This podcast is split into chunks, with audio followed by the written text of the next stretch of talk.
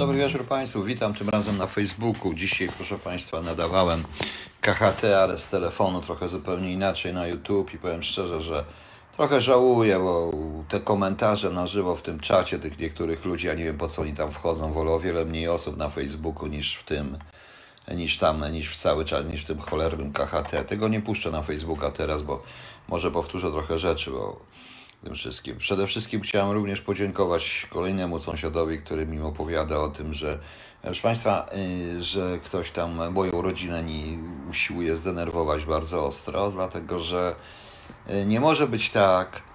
y, Ja nie mówię, gdzie jestem. Łatwo to znaleźć, bo to średnio inteligentny facet by potrafił już znaleźć po prostu. Człowiek potrafiłby wiedzieć, gdzie jestem, tak naprawdę, przynajmniej w jakim kraju i w jakim mieście. Ale na mnie to jest ważne.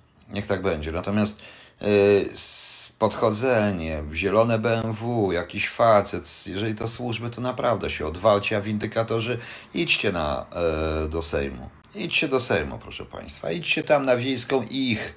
Windykujcie, nie mnie.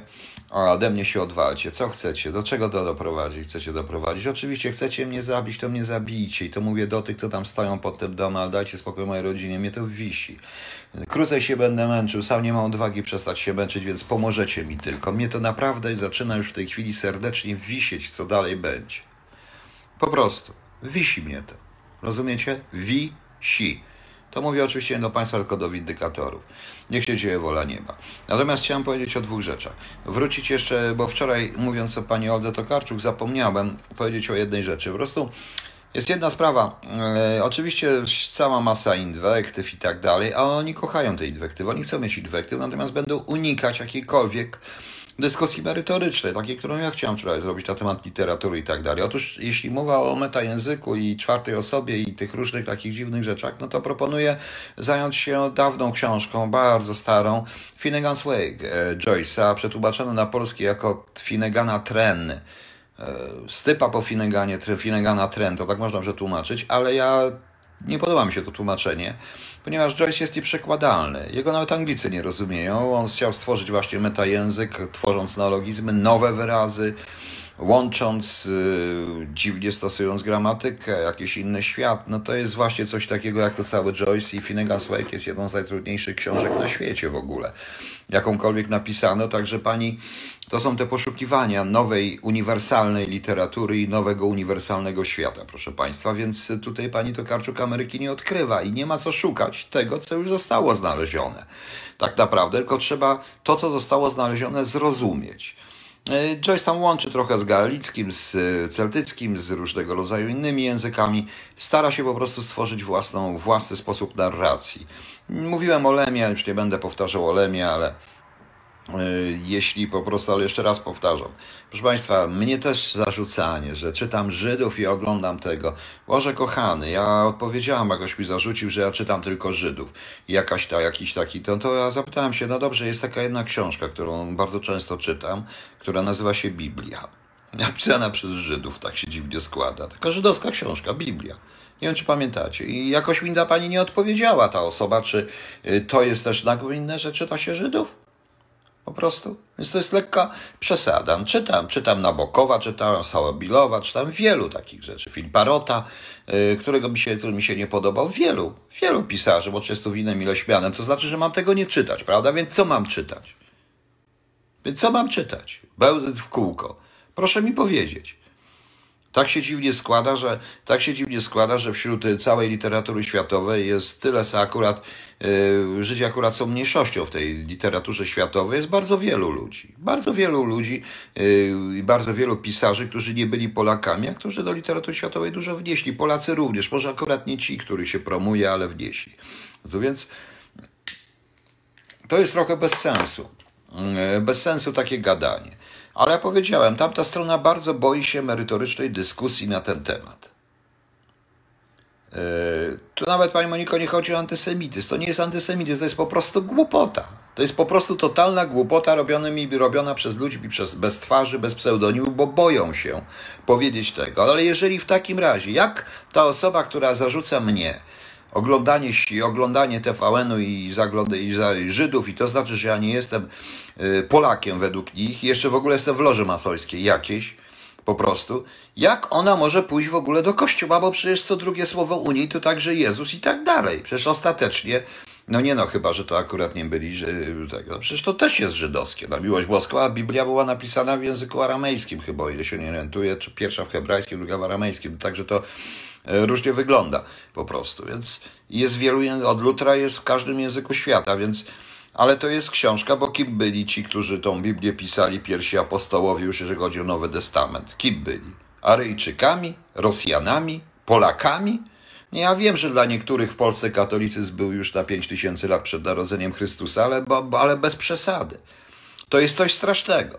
To jest coś strasznego i wiecie Państwo, i dlatego ja nie chcę tego się bawić w ten YouTube, bo to jest, bo to jest, bo to jest, bo to, bo to, no tam, będę tam trochę żal mi tych ludzi, którzy z kolei nie mają Facebooka, ale po prostu dostaję już dostaję szału na niektóre. Tam jest też taki facet, który zadaje mi pytania, on twierdzi, że mnie bardzo szanuje i takie, takie różne brzdecze, ale pytania zadaje takie, które rzeczywiście świadczą, że chce doprowadzić do jakiejś, mnie do jakiegoś nerwicy, prowokacji czy czegokolwiek. Irytuje mnie po prostu. Po prostu mnie irytuje, proszę Państwa.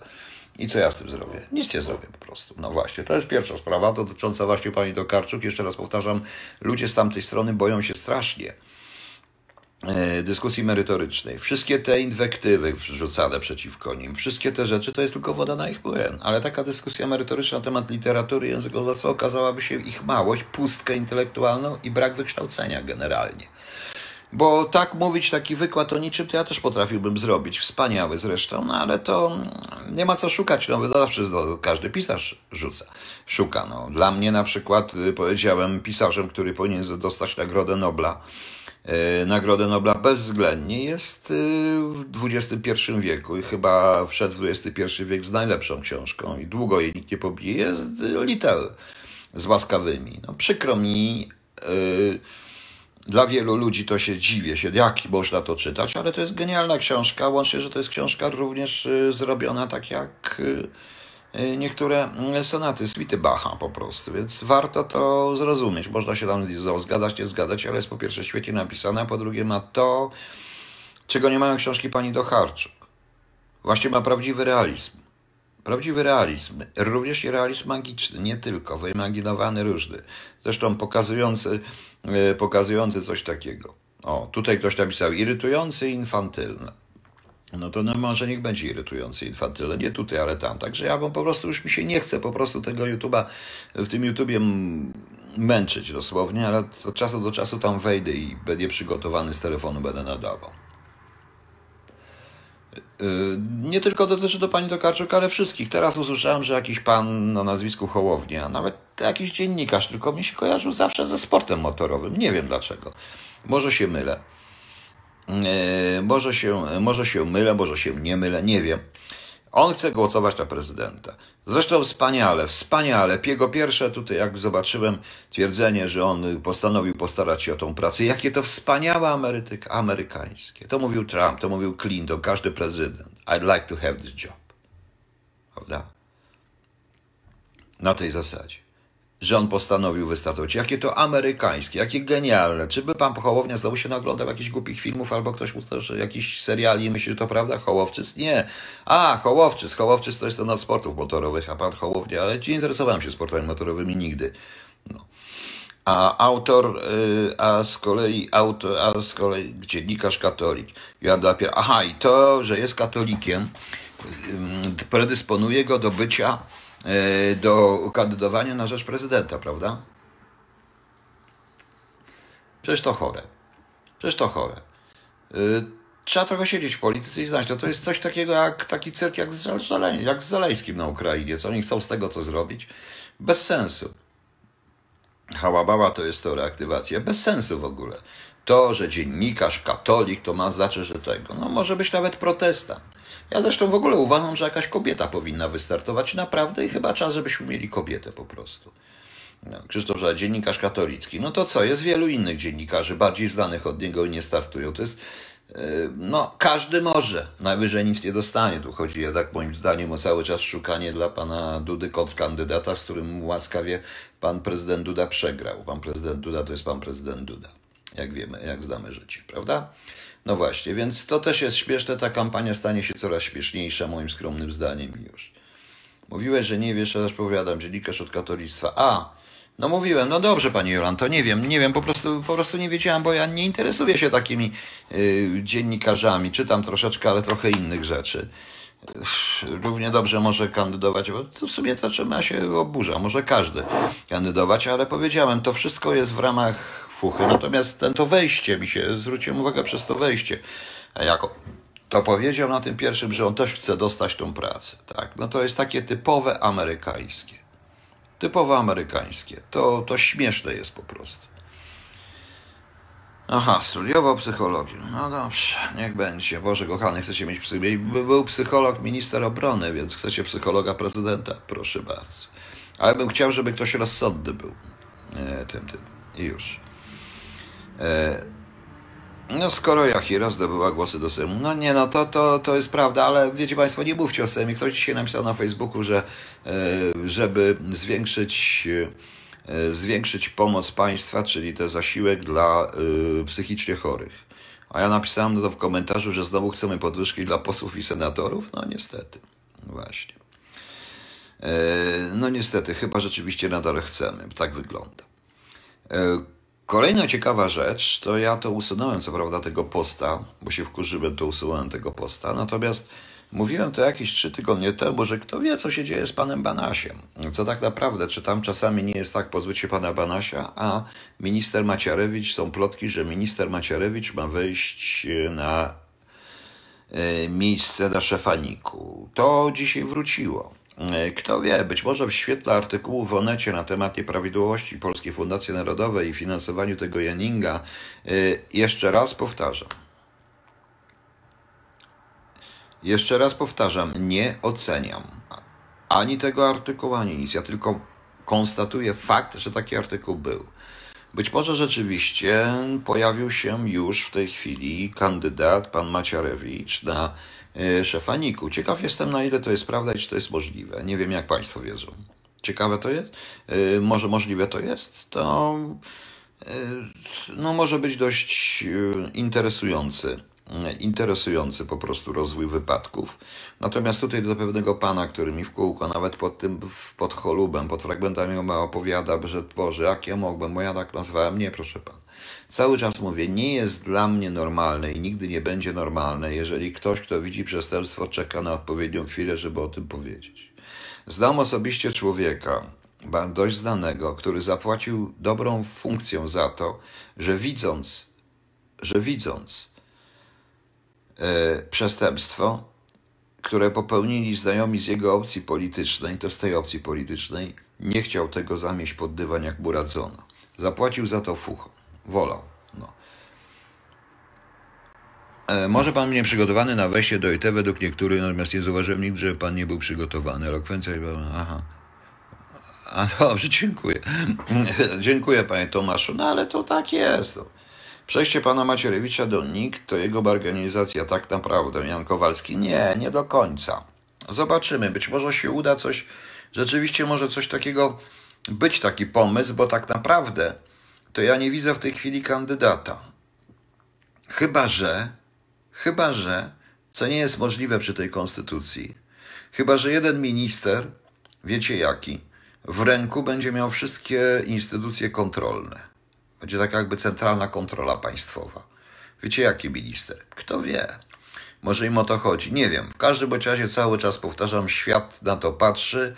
Nieważni dziennikarze, nieważna publiczność, która się z tego śmieje, nie śmieje, ważni są analitycy, na których e, analizach i na których radach opierają się ci, którzy rządzą różnymi krajami, od Rosji poprzez Niemcy do Stanów Zjednoczonych. W związku z czym Jakie wnioski oni wyciągną na podstawie tej wojny na górze, która się dzieje i tej bijatyki na oczach wszystkich, no to potraficie się Państwo domyśleć. To jest ważne. To jest ważne, to jest ciekawe. E, proszę Państwa, teraz tak, ja opublikowałem wczoraj kolejny fragment Choluba rozwiązujący tą sprawę z Brukselą. Już. E, piszę dalej ten drugi, ten e, szósty rozdział, bo jeszcze, chcę, jeszcze będzie siódmy rozdział. E, każdy rozdział będzie miał oddzielne motto. To, I wszystkim przypominam, to jest surówka. Ja wiem, że Państwo mi z dobrego serca wytykacie niektóre błędy, niektóre błędy, tak jak niewiele osobne, to Word mi czasami w nocy już nie mam siły na to patrzeć, więc publikuję te surówki. To Word mi czasami poprawia za mnie, bo taki jest po prostu. Nie, ja inaczej to napisał, więc za, zaczynam mieć. Palimy, palimy, więc zaczynam mieć po prostu, proszę Państwa, zaczynam mieć, proszę Państwa, różnego rodzaju dziwne. E, czasami wrażenie, że ja nie wiem, jak się pisze po polsku, natomiast Word wie lepiej ode mnie, no ale to niestety tak to e, muszę się na to, muszę się z tym, proszę Państwa, pogodzić. Ale bardziej mi zależy jednak na, nawet jak się nie zgadzam, na niektórych w treściach. Na niektórych w treściach, proszę Państwa, rzeczach. Po prostu w treści. Tutaj taka dyskusja z panem Piotrem Wronowskim, przepraszam, że w, panem mówię na temat właśnie kupowania biletu. Pan mówi w automatach. Tak. W automatach, proszę państwa, kupuje się.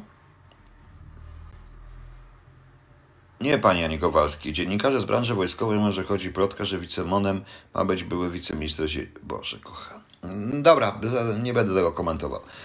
Więc proszę Państwa, w automatach rzeczywiście można kupić bilety w automatach, nawet za gotówkę, ale nie na tak długą podróż z czterema przysiadkami. Też można spróbować, ale to naprawdę jest upierdliwe. Poza tym automat ma, proszę Państwa, na siebie. Ma, tak jak trochę bankomat, bardzo blisko zbliża twarz. W kasach, jak się kupuje za gotówką, kamery są na ogół e, nastawione nie na ludzi, ale na wydarzenie, które się dzieje. Więc to jest różne po prostu. No. E, nie wiem, e, panie e, Mikołaju, panie Mikołaju Gajski, PiS umieścił w TK swoich paladynów e, i tak dalej. Ja nie potrafię panu powiedzieć, czy to jest prawda, czy nie jest prawda. Dlatego pytam się część państwa. E, części Państwa, jeżeli wiecie, czy coś takiego, że coś takiego jest. Ja taką plotkę słyszałem po raz drugi z drugiego mm, źródła zresztą i sam ciekaw jestem. O pierwszej mówiłem jakieś dwa czy trzy tygodnie temu, teraz powracam do tego. A rzeczywiście w świetle tego niespotykanego, znaczy, e, wiecie Państwo, e, powiem jedno. Ten atak w Onecie na ministra Macierewicza i na Polską Fundację Narodową, czy na, tej, na tego Jeningera i tak dalej, on jest nieuzasadniony, bo przecież pan Macierewicz, bądźmy szczerze, poza komisją smoleńską, która nic nie znalazła, nic nie znajdzie, jak wszystkie zresztą komisje, tak uważam, tylko narobi trochę szumu, krzyku i propagandy i odezwie i, i w określonych środowiskach przywoła się do temat wiary, a nie na te wiary w to wszystko, ani na temat faktów. Tak uważam, proszę Państwa. Przykro mi, ale tak jest, ponieważ ta komisja nie skoncentruje się i nie poruszy w ogóle spraw związanych z procedurami wszystkich osób, które w to były zamieszane. To jest praktycznie szeregowym posłem. Jest praktycznie, no wiadomo, no, chyba że dziennikarze internetu wiedzą coś. E, chyba że no chyba, że ludzie z Onetu wiedzą coś na temat y, y, na temat właśnie nowej funkcji, tego co ja powiedziałem o Niku i wtedy to jest takie wyprzedzające uderzenie, aby w ten sposób osłabić w ogóle to. Nie wiem, być może. Być może, proszę Państwa. W każdym razie wiem, że PiS jednych y, dekomunizuje, dezubekizuje, ale takie jedno źródło trzyma bardzo mocno na wysokich stanowiskach, to źródło ciągnie swoich esbeków cały czas. No, pali sześć. E, tak to wygląda. Także, także dla mnie, ja dlatego też wspomniałem o tym, bo zaskoczył mnie ten atak po prostu. Ten mruczek jest tylko szeregą. No tak, ale to nie chodzi o to, bo realna władza, jaka jest w PiSie, to rzeczywiście akurat to nie jest pan Maciarewicz. W dodatku jest jeszcze przecież e, pan Kaczyński nie jest konfliktowany ani z prezydentem Dudą, ani z innymi. Zresztą to wszystko inaczej wygląda. Zresztą Teorie spiskowe, o których zresztą pan Macierewicz zawsze snuje wiele, to już inna sprawa. Inna sprawa plus jego e, plus to jego pattern postępowania i oceny, które e, są bardzo często oceniane ocenami opartymi tylko i wyłącznie na, na tym, że tak się kiedyś powiedziało i nie można się wycofać. To tak to wygląda. Natomiast, proszę Państwa, jest jeszcze jedna rzecz yy, przy tym. e, przy tym wszystkim. Zaraz, zaraz, bo tutaj mi się coś pokazało i muszę dojść do o co tu w tym wszystkim chodzi. Nie wiem o co tu w tym wszystkim chodzi, bo coś mi się pokazuje w mailach e, bez, bez e, nadziejnego. Natomiast problem jednak z, będzie i będzie z nikiem. A chodziło mi o to, że posłuchałem sobie w kawie na ławie na przykład pana Jakiego, bardzo dobra fucha w Brukseli, pani Jaki i tak do pan nie dojdzie. Może pan mnie nazwać śmierdzącym komuchem, ubekiem, z tą swoją asertywnością z blokowiska, może pan tutaj olać i tak dalej. Ale gdzie jest raport dotyczący tej pana komisji prywatyzacyjnej? Gdzie jest ten raport? No, gdzie jest ten raport? Gdzie jest raport z Amber Gold? Ktoś z Państwa czytał te raporty, słuchał tych raportów, słyszał? Gdzie są ci skazani? Gdzie to jest wszystko? To jest bardzo śmieszne po prostu. No pytam się, gdzie są te raporty, pani Jaki? Bo ten pan akurat nie ma akurat prawa, moim zdaniem, wypowiadać się na temat sytuacji w Polsce, bo siedzi pan w Brukseli i tam się nic nie dzieje. No. Jan Kowalski, Błaszczakowi zabrali wszystkie spółki Skarbu Państwa. Wiecie Państwo, no ale to jest właśnie krótka ławka PiSu. E, krótka ławka PiSu. No ale za to pan Błaszczak pochwalił niektórych takich Właśnie. Tak to wygląda. Dobra, co ja miałem jeszcze Państwu powiedzieć? Coś miałem i zapomniałem. E, jeszcze powiedzieć, że coś tutaj. Aha. Dobrze. A, to, to żeby usuwał troli, ale to nie ma wspólnego, żeby usuwać troli. Nie ma, nie ma to sensu protwu, robienie tego kachaty, jeżeli mam cenzurować i mieć znowu jakiś adminów i cenzurować te, te rzeczy. To nie ma najmniejszego sensu, proszę Państwa. Komisje sejmowe są odrobienia kariery przez niektórych członków tylko. Tylko. No właśnie. E, tymczasem te Hołownia będą kandydował na prezydenta Polski. Jest to promowane bardzo mocno w mainstreamowych mediach. Mikołaj Gajewski, wiem, mówiłem właśnie o tym, przy czym to śmieszne jest człowiek i to jego amerykańskie powiedzenie, dać mi tą pracę. Prawda, o Boże, wystąpić o tą pracę. I start to fight of this job. Okej, okay. niech sobie walczy. E, tak, te raporty zdaje się dotyczą, te raporty mm, dotyczące Amber Gold i dotyczące z tej komisji, to chyba rzeczywiście będzie coś w rodzaju kolejnego aneksu wsi. No. Także proszę Państwa, nie dajmy się wrobić. Tak jak słyszę asertywnego pana i po nim widzę dosłownie, po tym panu jakim, nie wiem, G to wszystko obchodzi. On potrafi tylko, on już ma własną fuchę, dobrą fuchę i tak dalej. Nie wieście im, proszę Państwa, nie wieście im. Im więcej oni mówią o Polsce, tym bardziej widzę naszyzm po ich wszystkich. No. Kto mówi? Pan zna wiele tajemnic, stara się pan ich wybierać. Ja się ja ich nie wybieram po prostu. Ja ich nie wybieram, mówię w tej chwili prawdą, jak jest. Wiem, kto jest, kto jest w co zamieszany, kto nie, znaczy wiem. Mogę po prostu przypuszczać, bo w tej chwili nie mam dostępu do żadnych informacji już, które byłyby wiarygodne w sensie takim, że były udokumentowane na podstawie analizy tego, co się dzieje można zobaczyć. Właśnie dziennik Gazeta Prawna podaje, że NIK złoży zawiadomienie do prokuratora w sprawie funkcjonowania Funduszy Sprawiedliwości, tak? No wiadomo, proszę Państwa, o co chodzi. No wiadomo, przyłożą, przyłożą w tej chwili w tego no bardzo ładnie. E, a przedtem nie składał, ale właśnie dziennik Gazeta Prawna podaje, że NIK złoży zawiadomienie do prokuratury w sprawie funkcjonowania Funduszu Sprawiedliwości. A co? E, a co? W te obe... Ale to teraz nagle się obudzili wszyscy? Wszyscy teraz się obudzili, a przedtem nie było. Ja powtórzę raz jeszcze, powiedziałem to w KHT i powiem teraz, ja odebrałem w ogóle tam pan minister Kamiński powiedział jedno zdanie o nowoczesnych super rzeczach, to jest jakby uzasadnienie dla istnienia Pegasusów i tak dalej. Po prostu. No. E, tak, jeden poseł tak mówił. Oni wszyscy, panie Marku, ciężko jest przeżyć. No ale wie pan, jak się chodzi do knajp, gdzie na przykład drink kosztuje 600-700 zł, zwykły drink, no to nic dziwnego, że to ciężko przejrzeć. To nie zwykłe tanie wino, ani pół litra na ławeczce, no, niestety. Dobra, proszę państwa. E, trzymajcie się. A, może wam coś przeczytam na koniec bo powiedziałem, nie będzie piosenek, ale odczytałem Helenkę, odczytałem tekst, który, którego ktoś chce napisać. Nie, nie będę teraz czytał. Później go przeczytam albo go opublikuję na, opublikuję na Facebooku. Ktoś chce do tego piosenkę. Kto komu mamy wierzyć? Pani Danuto, sobie wierzcie. Przede wszystkim powiedziałem, Każda partia, dotyczy to również Konfederacji. Dla tych, którzy twierdzą, proszę zauważyć, że ja pierwszy ich obroniłem i pierwszy był stanąłem w ich obronie, kiedy mówiono o nich ruskie o noce i nigdy tego nie powiem. Ale każda partia i ugrupowanie, którego celem jest wejście do Sejmu na zasadach tego Sejmu, na zasadach tego systemu, tej konstytucji jest dla mnie niewiarygodna. Tylko ruch społeczny, który będzie potrafił zmienić ten system poza Sejmem, i to nie jest nawoływanie do niepokojów społecznych czy do rewolucji, tylko zupełnie inaczej, bo można to zrobić, proszę mi wierzyć, również środkami prawnymi, konstytucyjnymi, nawet według tej konstytucji, ale dążącymi do zmiany, można. Proszę mi wiedzieć, można. To jest, proszę Państwa, to jest, proszę Państwa, pewnego rodzaju paradoks, ale można to zrobić. Ten system można zwalczyć jego własną, jego własną bronią, ale nie poprzez Sejm. Trzeba ominąć po prostu wiejsko.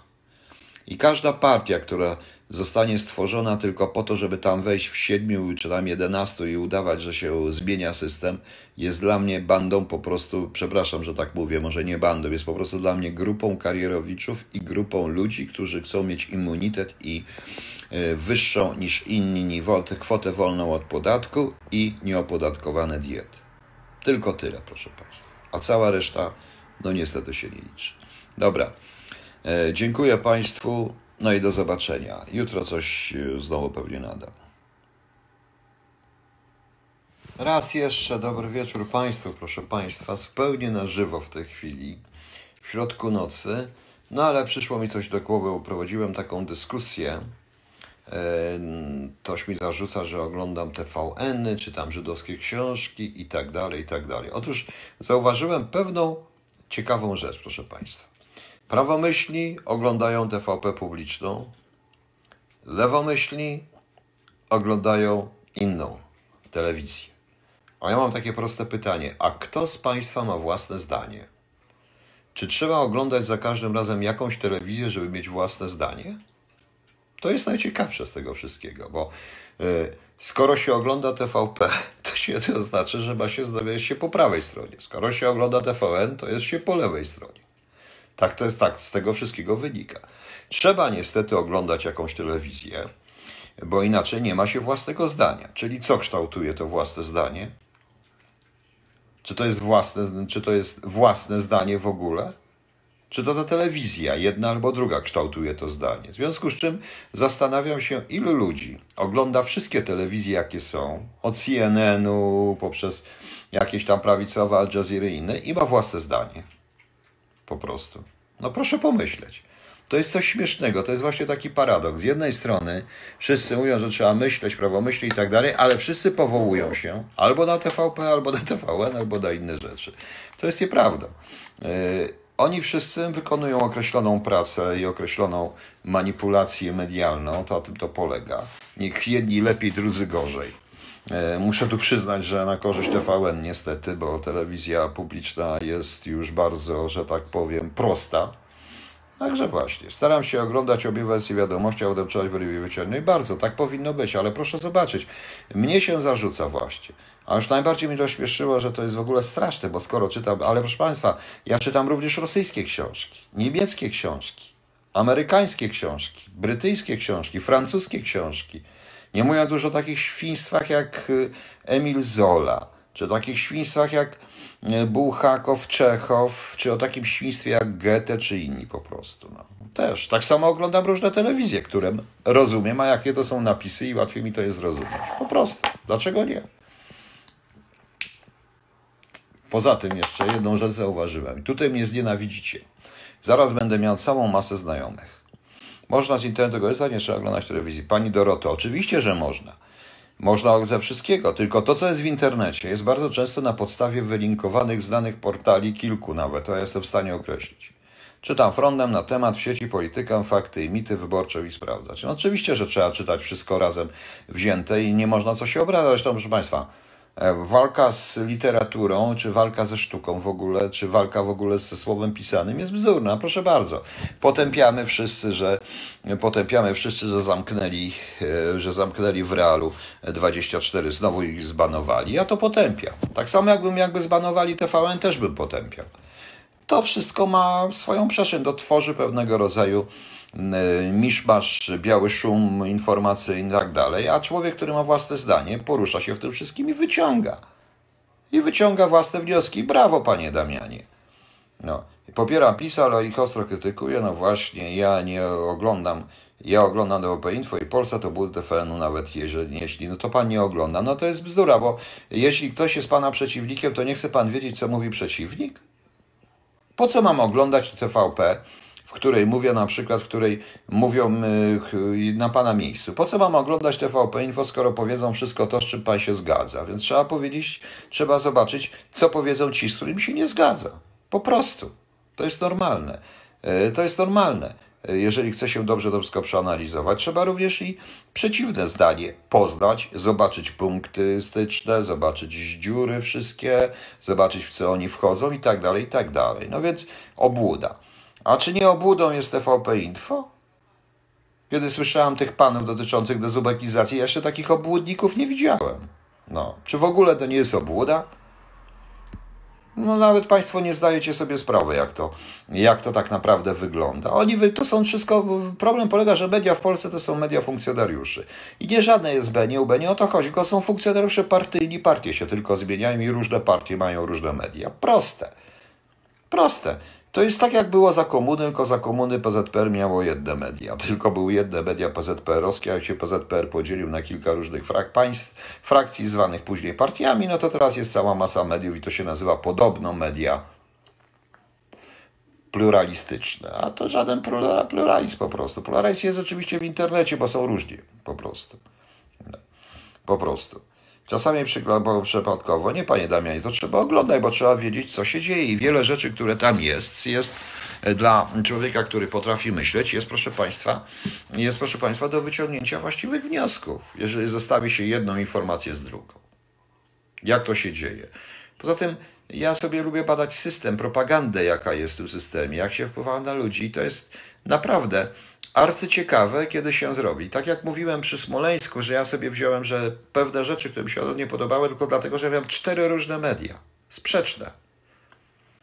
Na czterech urządzeniach ustawione i jednocześnie tego słuchałem. Tak, jednocześnie tego słuchałem. I to trzeba tak robić, inaczej nie ma się żadnej obiektywnej rzeczywistości, bo rzeczywistość nie jest jednobarwna, nie jest czarno-biała, nie jest, składa się z wielu różnych odcieni.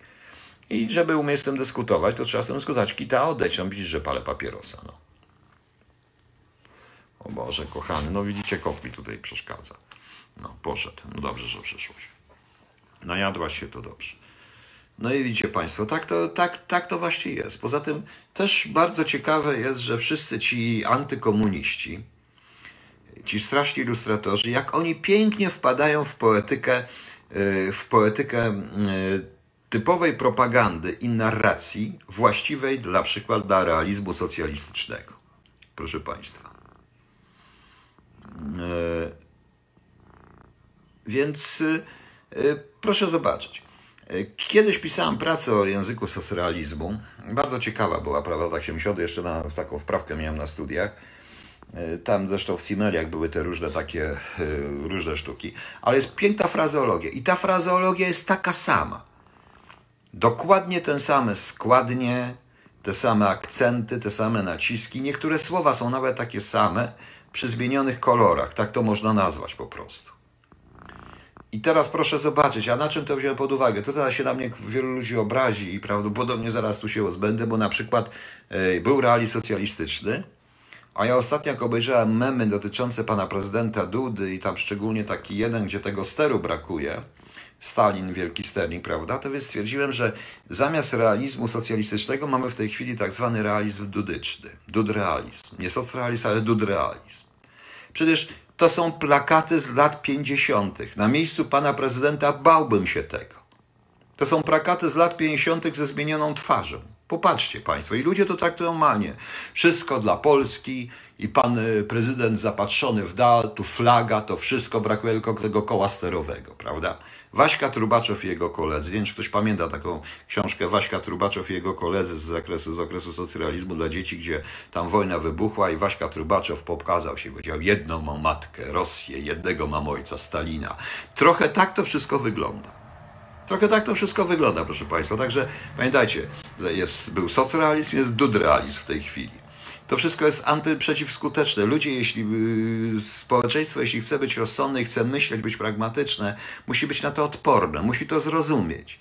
Tu powinien być cały cykl wykładów na ten temat. No tak, ale wtedy nie byłoby chleba dla tych różnych pseudosocjologów, pseudoprofesorów i pseudo różnych, którzy pojawiają się we wszystkich telewizjach i walą głupoty we wszystkie strony, prawda?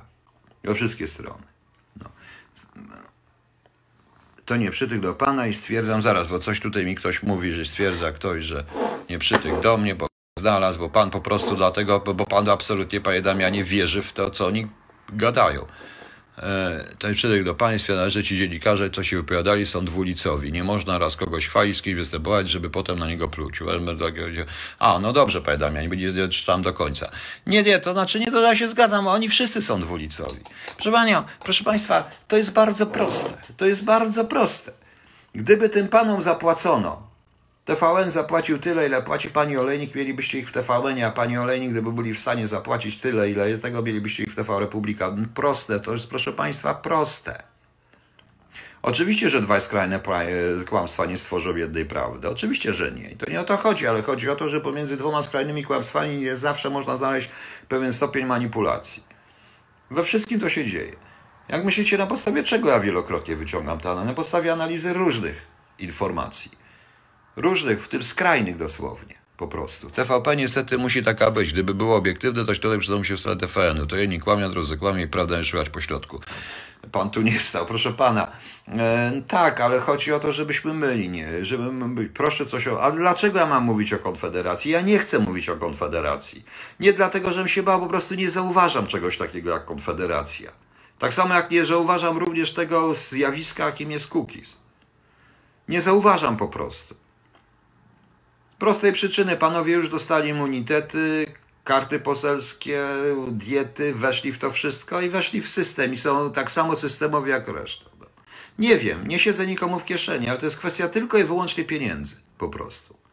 No. Ja mówię zawsze dziennikarze, bo za pieniądze wysprzedali własną matkę. Piotrowski też nie można tak generalizować, bo są również dziennikarze, którzy zapłacili za swoje dziennikarstwo bardzo dużo i płacą teraz, tak jak na przykład Paweł Miter, no przecież to jego nikt nie ułaskawił.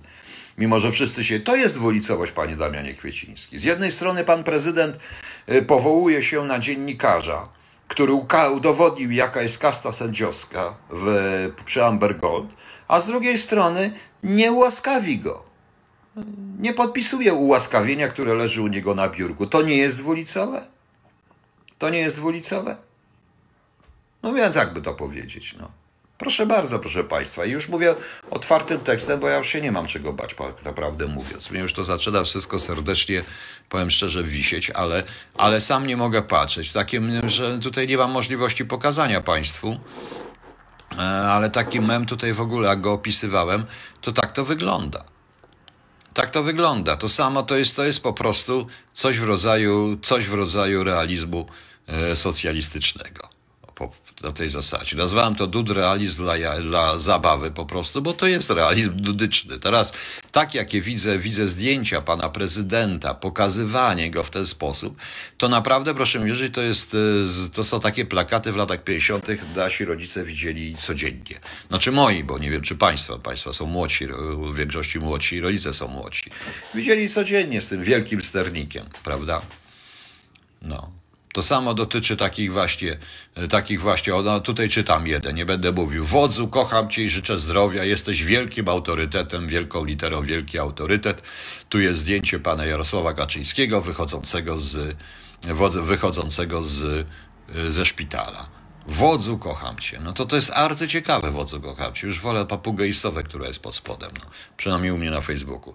Przecież to jest naprawdę, to jest, proszę Państwa, to jest, jak się to czyta, jak się na to patrzy, to ja widzę, że tutaj rzeczywiście potrzebna jest rzeczywiście jakaś telewizja, jedna czy druga, żeby sterować poglądami ludzi, bo nikt nie chce myśleć, a ja nawołuję do partii rozsądku. I po to to mówię po prostu. No, to chore jest. E, uważam, że pan Miller bo nie zostać łaskawiony, pan prezydent Duda popełnia błąd, nie podpisany Nie, pan prezydent Duda nie popełnia błędu. Pan prezydent Duda wykonuje to, co mu partia każe. No, po prostu. Pan prezydent tutaj nie jest prezydentem wszystkich Polaków, jak chce być, tylko jest prezydentem określonej grupy społecznej, grupy politycznej, która niekoniecznie musi być do końca związana z PiSem i być PiSem. I to trzeba przyznać po prostu. Niech pan Duda stanie i przyzna to po prostu w tym momencie. To jest wielki pan Duda przecież, a co to tam ja jestem? No, dyskusji ze mną nie ma, prawda? Panie Piotrze, nie zdążyłem zadać pytania na KHD. Pan Włoszewski w 9 roku w Cezary XX wieku stawiał tezę, zaraz pana znajdę na tym. Stawiał tezę, jaką stawiał tezę? E, stawiał tezę, że zamach Kennedy'ego zleciło ze Izraela w 2018 roku w Supersedy twierdził, że Kennedy'ego zabił. Kto w końcu zabił Kennedy'ego? Panie Damianie. Wiecie co? E, pamiętacie taki, e, jak to się nazywał, Armageddon? Z Bruce'em Willisem taki film. Armageddon. Tam jest ten jednego z tych y, różnych tych, tych specjalistów, tych górników, tam co jadą na tą tą, biorą i on jest taki lekko zwariowany on chce koniecznie wiedzieć, on to wszystko zrobi, ale jak powiedzą, kto zabił Kennedy'ego. Nikt nie wie, kto zabił Kennedy'ego, proszę Państwa. Z filmu, ostatniego filmu Scorsese, zresztą nie powinien Scorsese kręcić tego filmu, przynajmniej nie z tymi aktorami do końca, tak mi się wydaje. No, szkoda patrzeć na żal, bierze jak patrzy się na Joe Pesci, a człowiek przypomina inne rzeczy, czy przypomina sobie inne z nim filmy.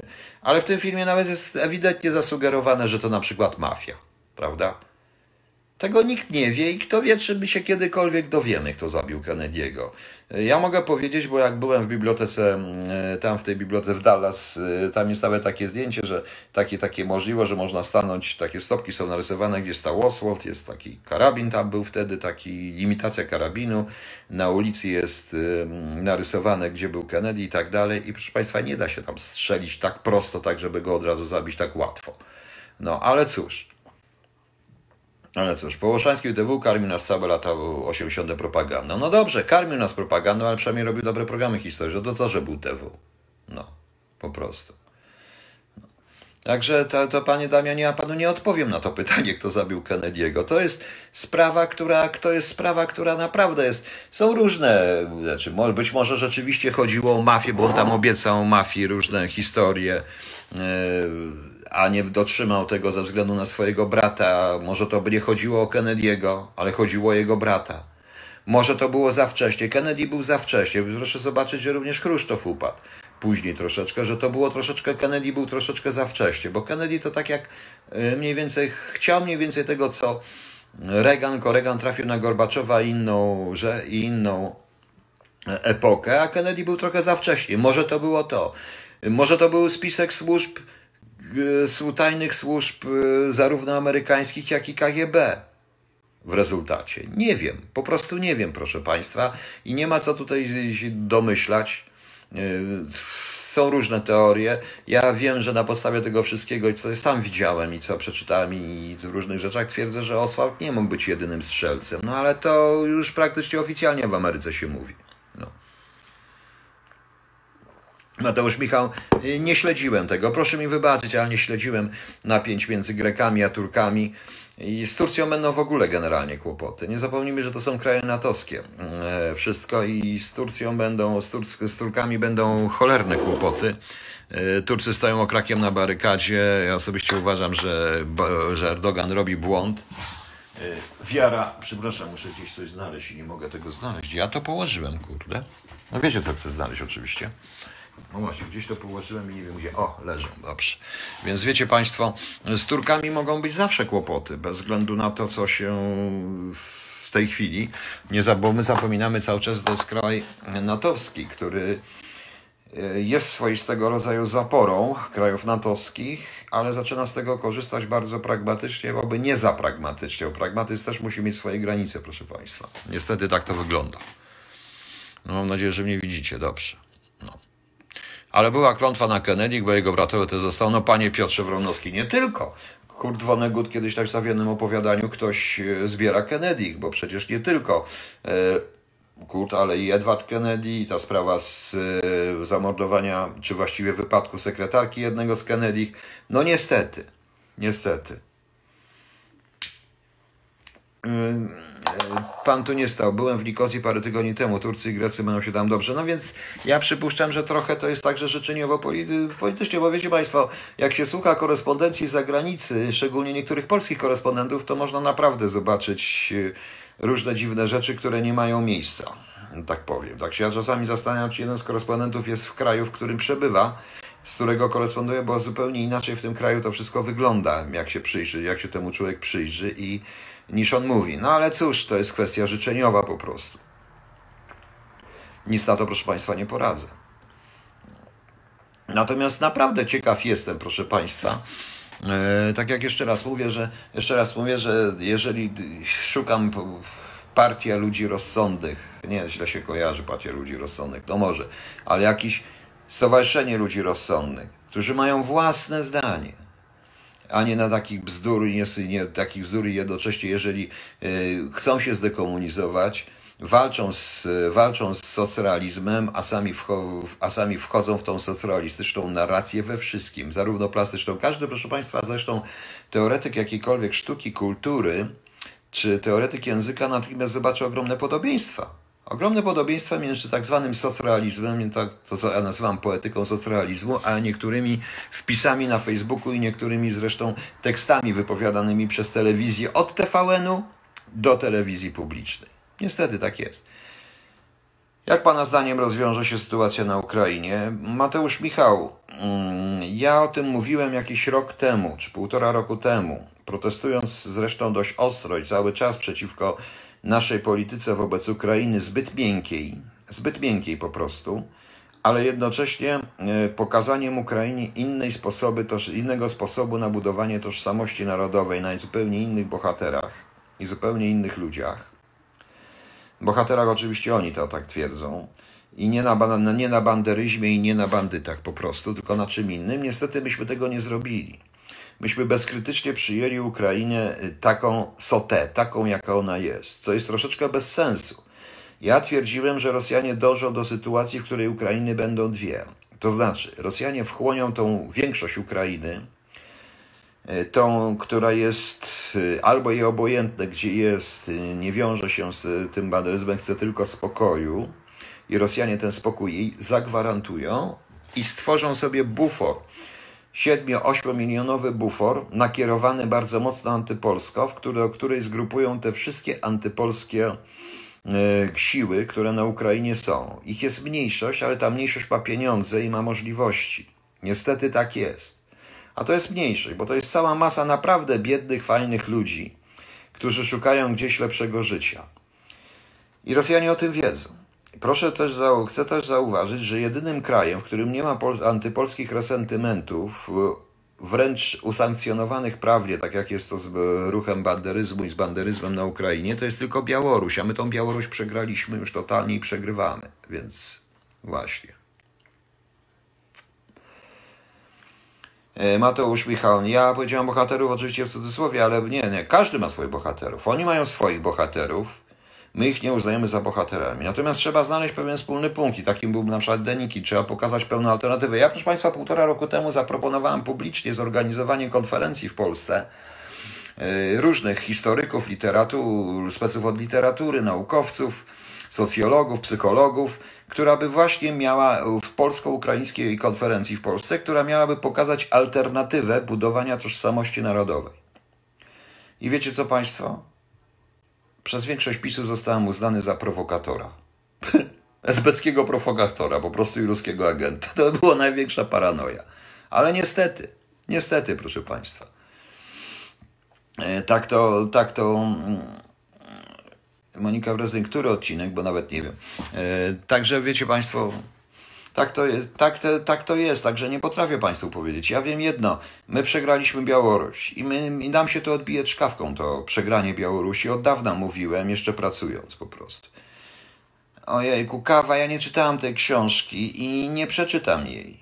Dlatego nie będę wypowiadał swojego zdania na temat powrotu do Jedwabnego, a nie chcę opierać się na krytykach innych. Nie chcę przeczytać tej książki nawet a swoje własne idiosynkrazje zostawiam dla siebie, proszę wybaczyć. na Białorusi przeciw Łukaszence, którzy protestują zbyt dużej integracji Białorusi. Co pan sądzi? No właśnie, panie Damianie, to jest ten socrealizm, to jest od razu uruchomiona agentura. Na, e, zobaczyłem na internecie, na Facebooku jeden z postów pokazujący tą manifestację.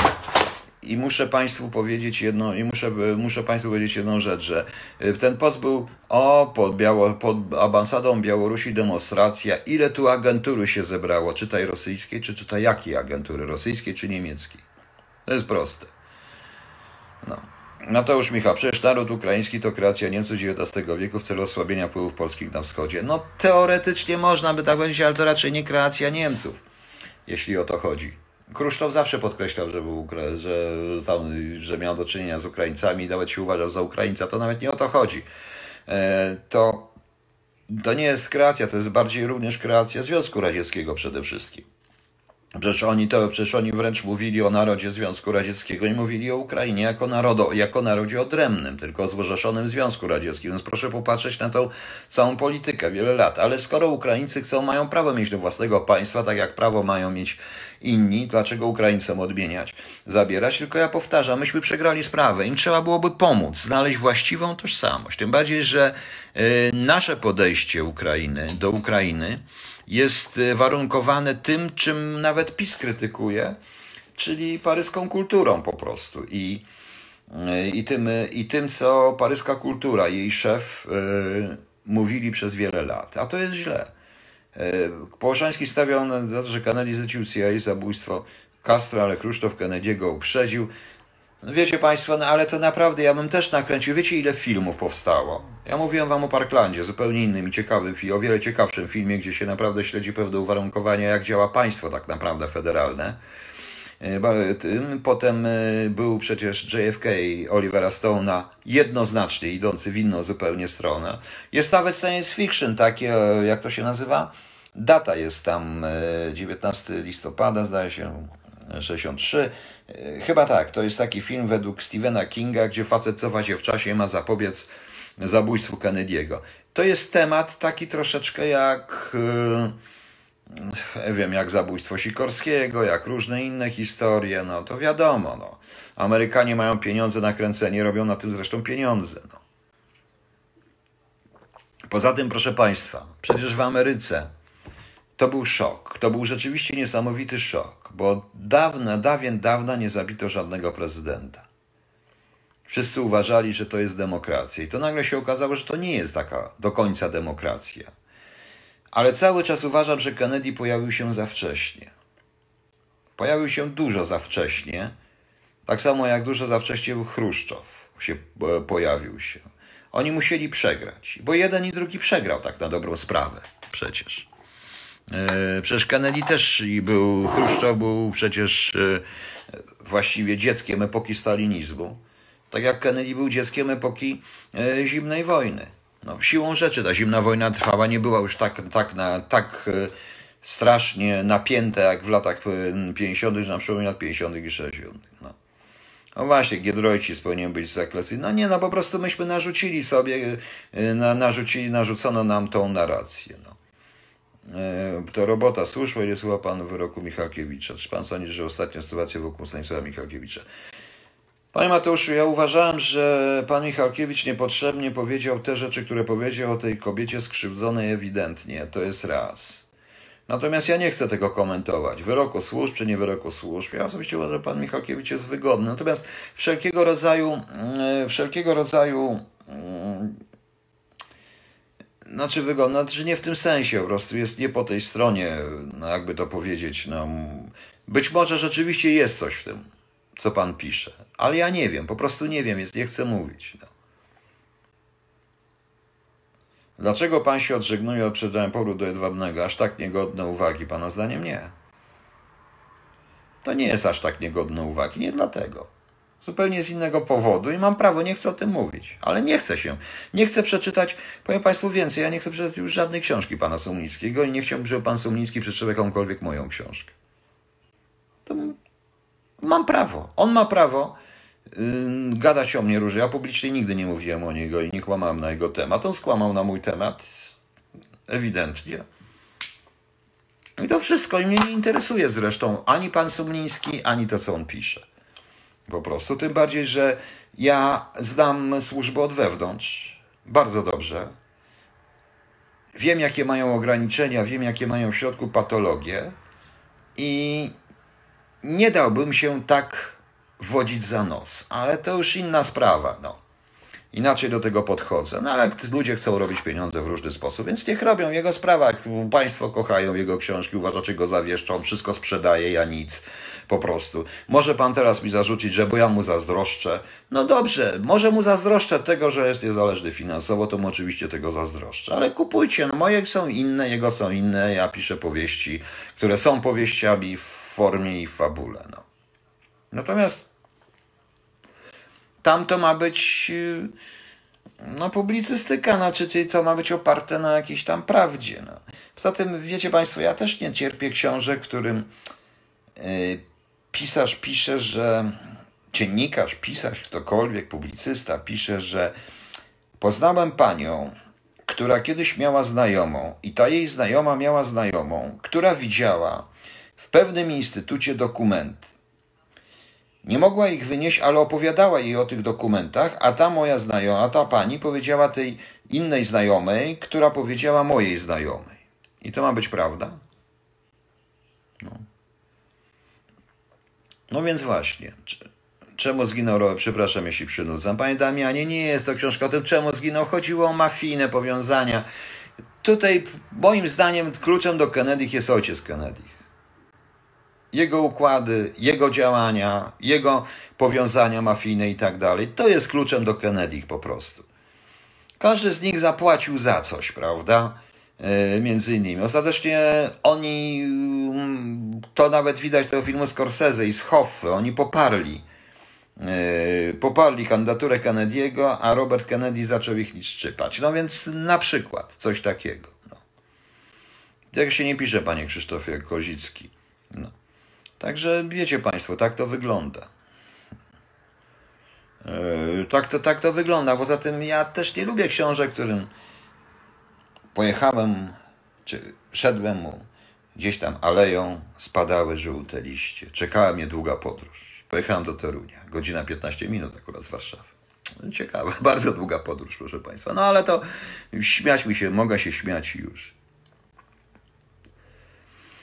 E, ale dlaczego pan mnie teraz przepytuje? Pan tu jest pierwszy raz, nic nie sądzę o panu Zbigniewie Stononie, nie odpowiada mi jego sposób narracji ale ostatnio zdaje się koncentruje się na rzeczach, których ma bardzo mocne dokumenty i informacje na ten temat. Więc ludzie go słuchają. Moim zdaniem robi także pożyteczne rzeczy, chociaż e, sposób jego narracji, obrażania ludzi mi absolutnie nie odpowiada. Absolutnie nie odpowiada. Kiedyś zaproponowałem, e, kiedyś się zapytałem po prostu, że chętnie z nim porozmawiał, chciałem zobaczyć te dokumenty, które on ma, ale można je odczytać dwuznacznie. Zobaczymy, co dalej. No. Uważam zresztą, że to, że pan Stonoga siedział w więzieniu jest też niesprawiedliwe i niesłuszne, dlatego że to była próba zamknięcia mu ust. Jednak wyszedł, to wyszedł. No, jakiś może deal zrobił, może coś. No, mnie nie ma w Polsce, proszę państwa, nie wiem. Ja jak je wsadzą, na pewno dealu nie zrobię, tylko nie przeżyję tego po prostu i już. I o tym głośno mówię. I nie mam zamiaru przeżyć. I nie mam zamiaru przeżywać, nie, nie pozwolę się w ten sposób spospolityzować. No. O to w tym wszystkim chodzi. No. Nie mogę spać, dlatego tak z wami rozmawiam. Chcecie, to możecie sobie. No. Wypytuję, bo rzadko trafiam na live i zazwyczaj słucham powtórek. Aha, dobrze, panie Matuszu. Nie, tylko tak pytam, bo pan się pyta o to. Ja kiedyś mówiłem, ale ja, wiecie państwo, najgorsza sprawa w tym wszystkim, yy, państwo analizujecie jednostki. Ja analizuję system. To wszystko są elementy pewnego systemu. Krzyżgoś łapi. Nie, on nie tylko takich, to nie tylko takich, panie Krzysztofie. On robi, on no, w tej chwili łapie innych. Czasami też słucham niektórych jego programów, jest ciekawe. Poradzam jeszcze raz, nie odpowiada mi sposób narracji i sposób prowadzenia tego, ale to nie musi mi odpowiadać. Prawda? Natomiast gdyby go zamknięto, zlikwidowano mu kanał, tak jak w Realu, też by protestował, ale również gdyby y, Onetowi czy, TV, y, czy TVN-owi zamknięto, czy zabrano im licencję, też by protestował. Wie pan może, dlaczego Giedroyć przed wojną e, służył tylko do prostych zadań, jak zorganizowanie wydawnictw w ramach ruchu? Panie Janie Kowalski, w ogóle z Giedroyciem jest ciekawa sprawa, który wywiad tutaj właściwie działał i o co tutaj chodziło. To też jest ciekawe. Hmm. No ale cóż, to jest kwestia dla historyków. Ja zresztą cały czas mówię, że tak jak mówiłem o tej swojej hipotetycznej książce, to jedno opowiadanie będzie poświęcone jednak, yy, będzie się na bazie właśnie działania polskiego przedwojennego kontrwywiadu, yy, działania kontrwywiadu przedwojennego, które wyeliminowały wysoko postawionych w sztabie głównym w rządzie polskim sanacyjnym winnych agentów zarówno NKWD, jak i agentów niemieckich, zarówno Abwehr, jak i SD co pozwoliło na przykład wówczas po ataku Niemców w 1939 roku manewr, na manewr ofensywny y, Armii Poznań, która zajęła Berlin. To będzie taka historia, taka political fiction, ale y, z tego, co ja sam słyszałem, proszę Państwa, jest taka historia dość ciekawa w tym wszystkim. Y, moja osobista, znaczy osobista w sensie nie osobista, bo przecież ja nie żyłem wtedy, tylko rodzinny. Po prostu jeden z braci mojej babci był mechanikiem e, bombowym, e, znaczy mechanikiem przy łosiach przed wojną. I on e, stawił się do tych łosi i ostatnią wiadomość, jaką przysłał z Polski, to była w dniu 2 czy 3 września, że mają lecieć za granicę, nie atakować Niemców. Oni mieli pełne luki bomb, nie atakować Niemców. I oni polecieli. To jest jeden z tych łosiów, który przedostał się do zagranicy, do Francji. On potem latał w dywizjonie bombowym w chyba 302, jak pamiętam. Jest na pomniku w Nordholt, jego nazwisko. Zginął nad Nymegen wracając z Berlina, ale ja pamiętam jeszcze, że w 1942 roku, w 1942, 1943 on był drukarzem przed wojną też i on i, i tam zakładał polską drukarnię, drukowali Żeromskiego, różne rzeczy, tam parę egzemplarzy w domu gdzieś u mnie są jeszcze, w moim tym. I, i to jest to. Mój dziadek, który zaczął 17 września, ja już mówiłem również y, od potyczki z Rosjanami 17 września wojny, od, y, bo tam został, bo tam stacjonował jego batalion. Oni wygrali tą potyczkę i poleciało natychmiast, natychmiastowe przestać się z nimi walczyć, poddać się, unikać walki z Rosjanami, przestać walczyć, poddać się Rosjanom. E, proszę Państwa, tylko agentura mogła wydać takie rozkazy wtedy. No więc to jest ciekawe, więc to jest, proszę Państwa, i to jest, proszę Państwa, arcyciekawe. I właśnie taką książkę chciałbym napisać, jak zdążę. Tego typu nie tyle książkę, co takich zbiór opowiadań, których jedno z opowiadań będzie właśnie o, e, o Armii Poznań cofniętej, właściwie z rozwiniętych pozycji do ataku na Berlin. Berlin był broniony wtedy przez kampanię policyjną. Strategzy Hitlera i strategzy Wehrmachtu bali się właśnie tego głównie. Ale niestety okazało się, że, e, że mieli bardzo dobre zabezpieczenie wywiadowcze i kontrwywiadowcze, proszę Państwa. Tacy oni są. No właśnie. Ale no cóż, mamy tutaj, proszę Państwa, jak już powiedziałem, dudyzm jakiś tam, także niech będzie. A, na sprawach chłopa jest policjany w Koninie, widać jakaś patologia w policji. Ja tak wiem, wiem. A jeżeli chodzi o policję, to no trudno mając takiego wiceministra, który, który awansował tylko ludzi za konfetti, no to wiadomo o co chodzi. No, no właśnie. E... O, właśnie. Proszę bardzo. Prezydent RP Andrzej Duda. Popieram w stu procentach. Szkoda jeszcze, że szkoda jeszcze, że nie ma. O tutaj proszę. Andrzej Duda, prezydent Pospolitej Polski, mąż stanu, obrońca woli narodu, flaga polska, pan Duda uśmiechnięty, niebo nad nim, prawda, patrzy się prosto w ten. Rany boskie. Gdzie to koło sterowe? Gdzie ten nasz wielki sternik stanie? Przecież to jest idealna polityka. Zobaczcie plakaty socrealistyczne. Tu jest tylko lepsze kolory, bo lepsze, lepsza technika w tej chwili. Ja nie wiem, jak ci ludzie od prezydenta mogą pozwolić, bo to jest zniechęca po prostu. No. No właśnie. Remigiusz Pękala, no widzi pan? No właśnie. Ale jako niepobrany maniak widzę pana duecie z panem Słowińskim jako duet wolny. Nie, nie, nie, nie, nie, nie, nie, Fokomen. Nie, nie, nie, nie, nie, ja nie widzę. No. Także, także po prostu, także, także to, to też byłoby ciekawe, jak to weźmie. No. No właśnie, także mówię, proszę Państwa, jeszcze raz, bo to chciałem właśnie powiedzieć, żebyśmy jednak byli odporni na tą propagandę i trzeba myśleć, po prostu trzeba myśleć. Nie oznacza to, że jak się ogląda cokolwiek, to się w to wierzy, w co się ogląda. To nie jest Biblia, w którą można uwierzyć albo nie. To jest, są tylko elementy propagandowe, proszę Państwa. E, Medal za wojnę w 1939 dostał po 80. Już Pękala e, to jeszcze więcej, bo moje babci rentę po dziadku inwalidzie przyznali dopiero za Gierka. Uznali tych inwalidów wszystkich, bo za komuny nie uznawali dziadka za inwalidę, bo on tam został ranny ciężko. Nie został, no, Nie no tak, no liczenie na Francję to też coś oznaczało właśnie. No, no, więc wiecie Państwo, więc to, to, to, ale to się na zabawach historyczna, ale to nie szkodzi, żebym się pobawił w tym momencie troszeczkę w taką political fiction, bo można w ten sposób. Proszę nic nie mówić na temat prezydenta o Judeo Polonii. Dla mnie to jest Krzysiek Kolicki. Nie, to nie o to chodzi. Ja nie mówię, ja po prostu pokazuję idioty z propagandy i jak się ludzie na to nabierają. I państwo, powiedziałem, żeby powstali, żeby w Polsce był porządek i żeby ludzie byli, i żeby ludzie byli po prostu, o, nielegał, ktoś tu mówi, kto to jest nielegał, bardzo dobrze. No. Chyba ja nawet jestem, ktoś powiedział, że moje książki na dwa języki zostały prze, przetłumaczone na polski i sąsiadów, tylko nie wiem jakich sąsiadów, po jakiemu zostały napisane. Niektórzy uważają, że przez Niemców i Rosjanie i Polacy to przetłumaczyli, niektórzy uważają, że przez Rosjan. Dobrze, niech tak będzie. A tak notabene to w tym jednym z tych fragmentów coś mi się przypadkiem trafiło, biorąc pod uwagę wydalonych ostatnio z Niemiec dwóch pracowników ambasady rosyjskiej. No ciekawe, no. Nie, łosie nie przeleciało, one doleciały do Rumunii i dalej poleciały. Ja tylko mówię po prostu, ja mówię tylko, że tam dwa znalazły się we Francji. One przeleciały do Rumunii i potem przeleciały. Yy, I, I one praktycznie nie walczyły. Praktycznie nie walczyły, oni nie mogli tych, więc widzicie Państwo. No. Także Tomasz Ugorowski, ja mówię trochę skrótem, ale oczywiście, że nie miały zasięgu do Francji, by nie doleciały. Musiały cię przez Niemcy, więc leciały na Rumunię i potem z Rumunii.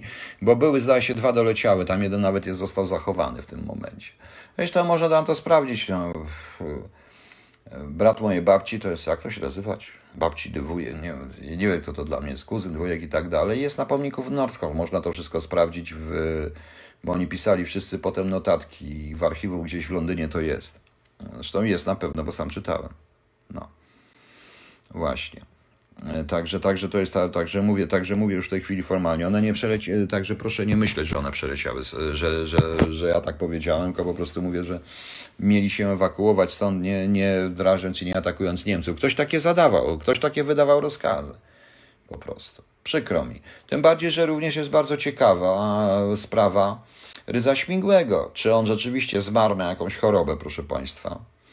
Czy on został, bo jest również wersja, że on został jednak, wyrok na nim wykonano, został osądzony i przez organizację podziemną zastrzelony po prostu.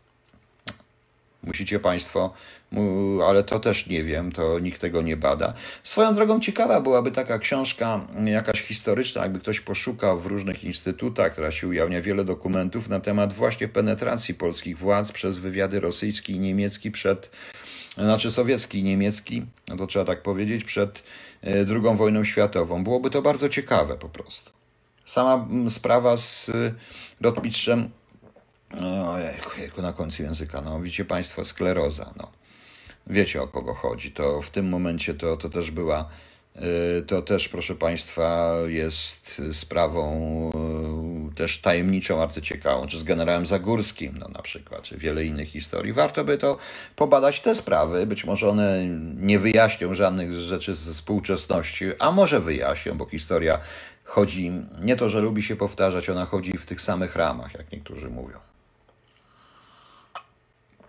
Lotniczym, nie Pileckim, nie, nie, nie, nie, nie. Chodzi o jejku, jejku, no.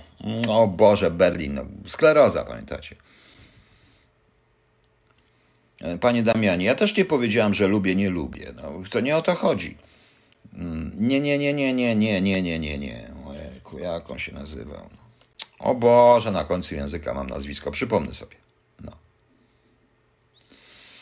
E nie jest idealny. Oczywiście, że nie jest idealny. Ma pan rację, że pan woli 100 razy niż Komorowskiego czy Kidawę Błońską. No tak, ale wydaje pan, ale mówi pan po prostu historię. Jakby to panu powiedzieć, no tak, ale z jednej strony pokazuje pan beznadziejność, czyli co? Nie ma nikogo, prawda? Nie ma nikogo innego. Tak, prawdą jest, że była komórka, no, a nie będę zdradzał tajemnic. No, w IPN-ie to prawdopodobnie tak już zdradzili, więc wiadomo o co chodzi. Naprawdę było. Dobrze, proszę Państwa. Ja jeszcze z Państwem zapalę. No i kończymy, bo to już która godzina. Ja muszę jeszcze trochę popisać sobie dzisiaj i już.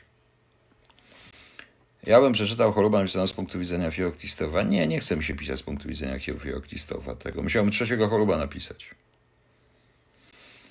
Tak, tak, tak. No jaką się, kurde, na końcu języka. No zresztą Zacharski napisał świetną książkę na jego temat. No mówię, proszę Państwa, no skleroza mam na końcu języka, zdarza się.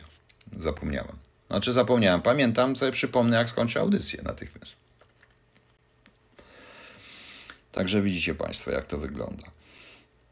Napisanego z punktu widzenia Fioktistowa, byście chcieli Państwo. Kto wie, jak będę miał czas, warunki, to może rzeczywiście napiszę taką książkę z punktu widzenia Fioktistowa. No ale cóż, wolę to pisać z punktu widzenia Iwety Piotra. Dobrze, dziękuję Państwu, dobranoc.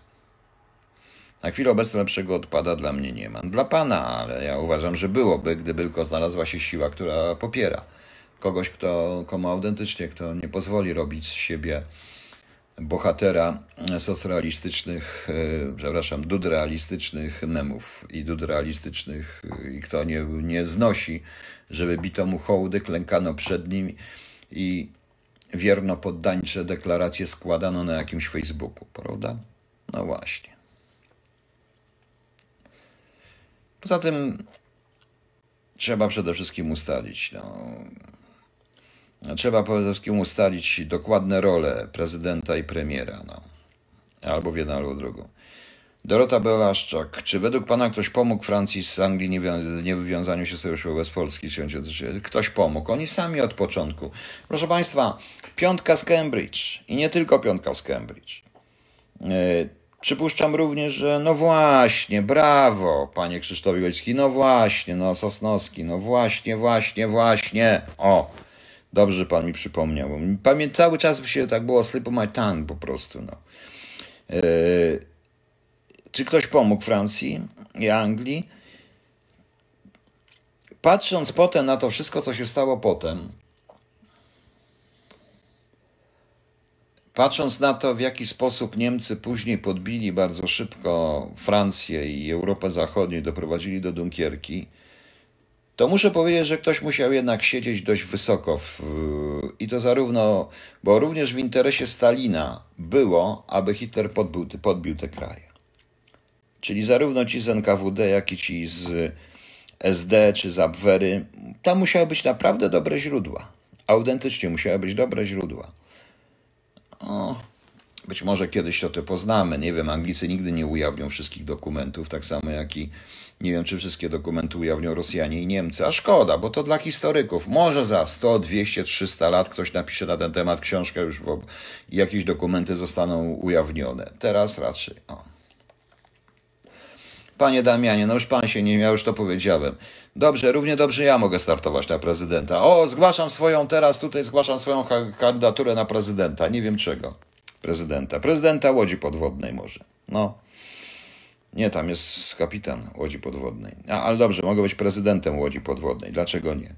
Równie dobrze ja zgłaszam. To jest mniej więcej tak samo jak pan Hołownia, który nie wiedzieć dlaczego kojarzył mi się z, ze sportem motorowym, ale to przepraszam pana Hołowczyca. Yy, podobieństwo podobieństwo melistyczne, no Boże, no dobra, dźwiękowe nazwisk y, zmyliło mnie. Ale dobrze, każdy ma prawo kandydować na prezydenta. Może i pan, panie Damianie, mogę i ja, może każdy. Dlaczego nie? Tylko kto nas poprze, nie? Od tego się zaczyna.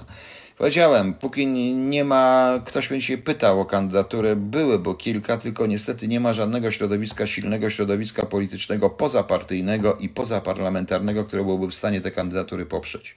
Jeżeli takie powstanie, to i znajdą się ludzie po prostu. Wszystko musi mieć ręce i nogi, buduje się od fundamentów. No. O, prezydentem piątej Brygady Rewerów Podwodnych. Właśnie, kandyduje na prezydenta. Czegokolwiek.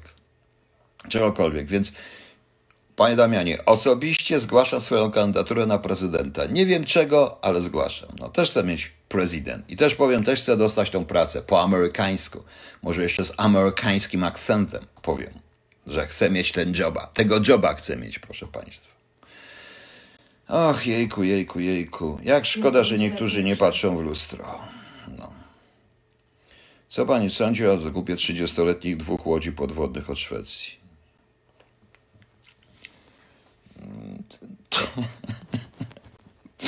Niech pan mnie nie pyta, dobrze? Ja wiem jedno, nie będziemy sprzedawać rowerów pancernych Bundeswehrze. No. Skoro już żart zeszło, czy jest pan leworęczny? Nie, nie jestem leworęczny, jestem praworęczny. Czasami bywam leworęczny, jak mnie prawa ręka boli. No. A co to za różnica? Lewo, prawo? Nie, wszystko jedno. Nie widzę powodu. Dobrze, proszę Państwa, dobranoc, już nie będę marł. Ale nikt nie poprze nieznanej osoby, że czas wyboru Remigiusz Ben. Tak, tak, oczywiście. Ja muszę, oczywiście proponuję jakiegoś, nie wiem, wziąć tego. Powiedziałem, nie taka, taka fajna tutaj jest reklama w polskiej telewizji, gdzie ona śpiewa ten y, Let It Snow, Let It Snow, taka ładna dziewczyna, blondynka, pani Margaret. Y, o, ona też może być na prezydenta. Dlaczego nie? To jest demokracja. No. Ja też potępiam hejt, jaki robią wyborcy PiSu wobec tego. Nikt nikomu głosów nie zabierze, nie da rady, bo druga tura się rozliczy. Yy, druga tego. No ale powiedziałem wprost, jeżeli traktujemy tę sprawę poważnie, no to trzeba mieć poważnego kandydata, dlatego powiedziałem wprost. Yy, kandydaturę pana Chłowni traktuję tak, jakbym wystawił swoją, albo tutaj pan Damian, przepraszam, że na pana, ale pan zaczął ten temat, się poruszałem, jakby pan wystawił swoją. No a może pan miał większe szanse ode mnie, bo pan jest młodszy, nie ma pan w życiorysie tego co ja, więc miałby większe szanse ode mnie i na pewno dostałby pan o te trzy głosy więcej. Ja bym dostał dwa, pan by dostał trzy, czyli pan by wygrał ze mną. I bardzo dobrze, tak musi być. Okej, okay. Dziękuję Państwu. Dobranoc. Nie będę już Państwu zawracał głowy. Nie puszczam tego na, na YouTubie i na YouTube się obraziłem do reszty. O, może któraś z Godecki, może obie. Dlaczego nie może być prezydent podwójnej postaci? No, no jedna sióstr będzie powiedzmy od y, poniedziałku do czwartku, a druga będzie od czwartku do poniedziałku. Albo inaczej, albo odwrotnie. I już. Albo jedna będzie obsługiwać jedną stronę, druga drugą stronę. I wszystko będzie fajnie. Mogą być dwie prezydenci. prezydenci no. no właśnie. no, Pani Czaklet nie skomentuje. Dobrze, dobranoc Państwu, całą noc przegadamy. No. Ja nie wystartuję, powtarzam to, co Pan jestem za uczciwy. Dlatego dostanie Pan trzy głosy, a nie więcej. E, no właśnie. A ja nie wystartuję, bo jestem za inteligentny, tak uważam. Dobrze, dziękuję Państwu. Dobranoc.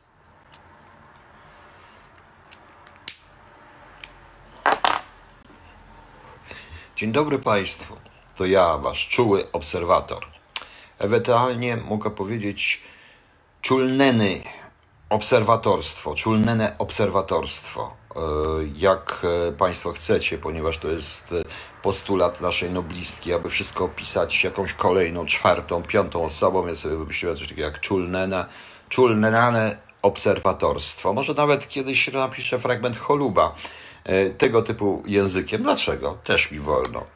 Wolno mi po prostu. Także jeszcze raz Was czuły obserwator. Proszę Państwa, witam Was serdecznie. E, dzisiaj. Chciałem pogadać, powiedzieć o paru ciekawych, o paru moim zdaniem ciekawych sprawach. Oczywiście to nie musi ciekawić Państwa, więc jeśli się Państwo nie ciekawicie tym, e, co Wasze czulnene, czulnane obserwatorstwo usiłuje powiedzieć, to w tym momencie, proszę bardzo, proszę Państwa, oczywiście e, szaleństwo z Panią Olgą Tokarczuk ja cały czas zastanawiam się, kto podejmie merytoryczną dyskusję, ponieważ tak jeszcze raz posłuchałem tego wykładu, no i nagle widzę, że warto, żeby pani Olga Tokarczuk przeczytała i zrozumiała Bułhakowa, Dostojewskiego, Tołstoja, Emila Zole, e, Tomasza Mana, nie tylko doktora Faustusa, nie tylko ten fragment o muzyce. Zresztą ktoś mi mówi, że Tomasz Faust, że Faustus, że Mann opisywał trochę Skriabina i Schoenberga. Być może, nie wiem. E, nie wiem darujmy sobie czułości. Dlaczego darujmy sobie czułości? Poza tym, proszę Państwa, będę brutalnie szczery i naprawdę cholernie zarozumiały. Y, ta proza jest skoncentrowana na postaci. To nie może być tak. I pani Olga Tokarczuk nie jest w stanie wynaleźć innego języka, innego, innych osób, nie jest znaleźć w stanie czwartej drogi, ponieważ jest to, ponieważ wpada w tak zwany solipsyzm jest po prostu solipsystyczna, czyli skoncentrowana na sobie. Toż moje powieści są bardziej otwarte na ludzi i staram się przekazać również pewne stany emocjonalne, lepiej lub gorzej, ale staram się, co świadczy bardziej o empatii, a nie o czułości. Czułość to mi się zawsze kojarzyła inaczej. Dobra, ale dajmy sobie spokój. E, haha, na pewno. E, z, e, czułość, proszę Państwa, no nie, nie, nie, solipsystyczna to jest taki, Pani Hanno, to jest taki no powiedzmy egocentryzm do, krawa, do kwadratu. Wszystko widzę, proszę Państwa, tu widzę i zachwycam się. O, jaka piękna ściana. O Jezus, ta ściana mówi do mnie. Jezu, jeszcze nic nie piłem, a ściana do mnie mówi. Dobrze, że się nie wali jeszcze ściana. No ale nie, a ostatnio nie piję, więc się ściany na mnie nie walą po prostu. E, czy moglibyśmy już nałożyć? Nie, nie możemy, Panie Łukaszu Chiliński, bo jutro będzie, e, jak to pisał pięknie Joyce, miesiąc miodowy w dłoni, narodowy niemoralitet w trzech orgazmach, w roli głównej Dawid Trzepakow, zdegenerowany Polak. To jest Joyce'a, 60. któraś strona Ulyssesa, proszę Państwa, jeżeli Państwo e, chcą, chcą to sprawdzić. Więc y, tylko nie pamiętam, które wydanie, takie niebieskie, duże wydanie Ulyssesa było, niebieskie obwolucie, kiedyś w Polsce. Y, to nie, bo jutro będziemy mieli cały dzień. I powoli już polska telewizja, tak jak ratując Polską Fundację Narodową, której y, okręt podwodny miał pod wodą sławić Polskę, to zaczyna już, zaczyna, zaczyna już w tej chwili szaleć dosłownie. Słyszałem, że w Sztokholmie są bijatyki pod księgarniami, każdy chce kupić e, chce kupić książkę pani Olgi Tokarczuk. Greta Thunberg e, przyspieszyła i teraz szybkością światła, zatruwając strasznie morza i oceany, pędzi, żeby kupić koniecznie książkę pani Olgi Tokarczuk. Oczywiście przemawia przy mnie zawiść i zazdrość nieudanego pisarza przetłumaczonego tylko na jeden język, czyli polski. Z mózgopisu na polski przetłumaczyłem, proszę Państwa, ponieważ metajęzyk mam w środku. E, metajęzyk jakiś mam w środku, który się na głębokiej podświadomości formułuje pojęcia. Te pojęcia wówczas tworzą pewnego rodzaju semy, a semy związki semantyczne, które potem werbalizuje, a po zwerbalizowaniu usiłuje za pomocą komputera i programu Word przerzucić to na jakiś taki język zrozumiały dla Państwa, co mi się tam coś majaczy w głowie. No ale trudno. E, na tym polega, proszę Państwa, pisarstwo i de facto nikt mi nie zabroni. Uważam się za pisarza. Jestem co prawda bezrobotnym, niewykwalifikowanym robotnikiem, ale uważam się za pisarza. Mam prawo, proszę Państwa. Dobrze, ale nie o tym chciałem powiedzieć. Dokładnie. Eee, Hanna Rogoza, co pani, przepraszam, pani pisze, no ostatniego noblistę mieliśmy, a myśmy mieli ostatniego noblistę jakiegoś, nie pamiętam. A, mieliśmy Boba Dylana. Sagłem, że ostatnio noblistę mieliśmy 23 lata temu, to całe pokolenie. 23 lata temu? A zaraz, to rzeczywiście już minęło 23 lata, odkąd pani... A, pani Wisława Szymborska dostała. Aha, no dobrze, czyli raz na pokolenie dostajemy noblistę, prawda? Dobrze, niech będzie. Gratuluję poczucia humoru. Ja nie mam poczucia humoru, pani Marleno. Ja mówię całkiem poważnie. Rozmawiam sobie z państwem na tym Facebooku całkiem śmiertelnie poważnie po prostu. Po prostu też postanowiłem zastosować takie e, różnego rodzaju zabawy słowne i kto wie, czy fragment Choluba nie napisze w ten sposób i Wada z Piotrem nie będą się wygłupiać. I ostatecznie oni są zjednoczeni w pełną całość.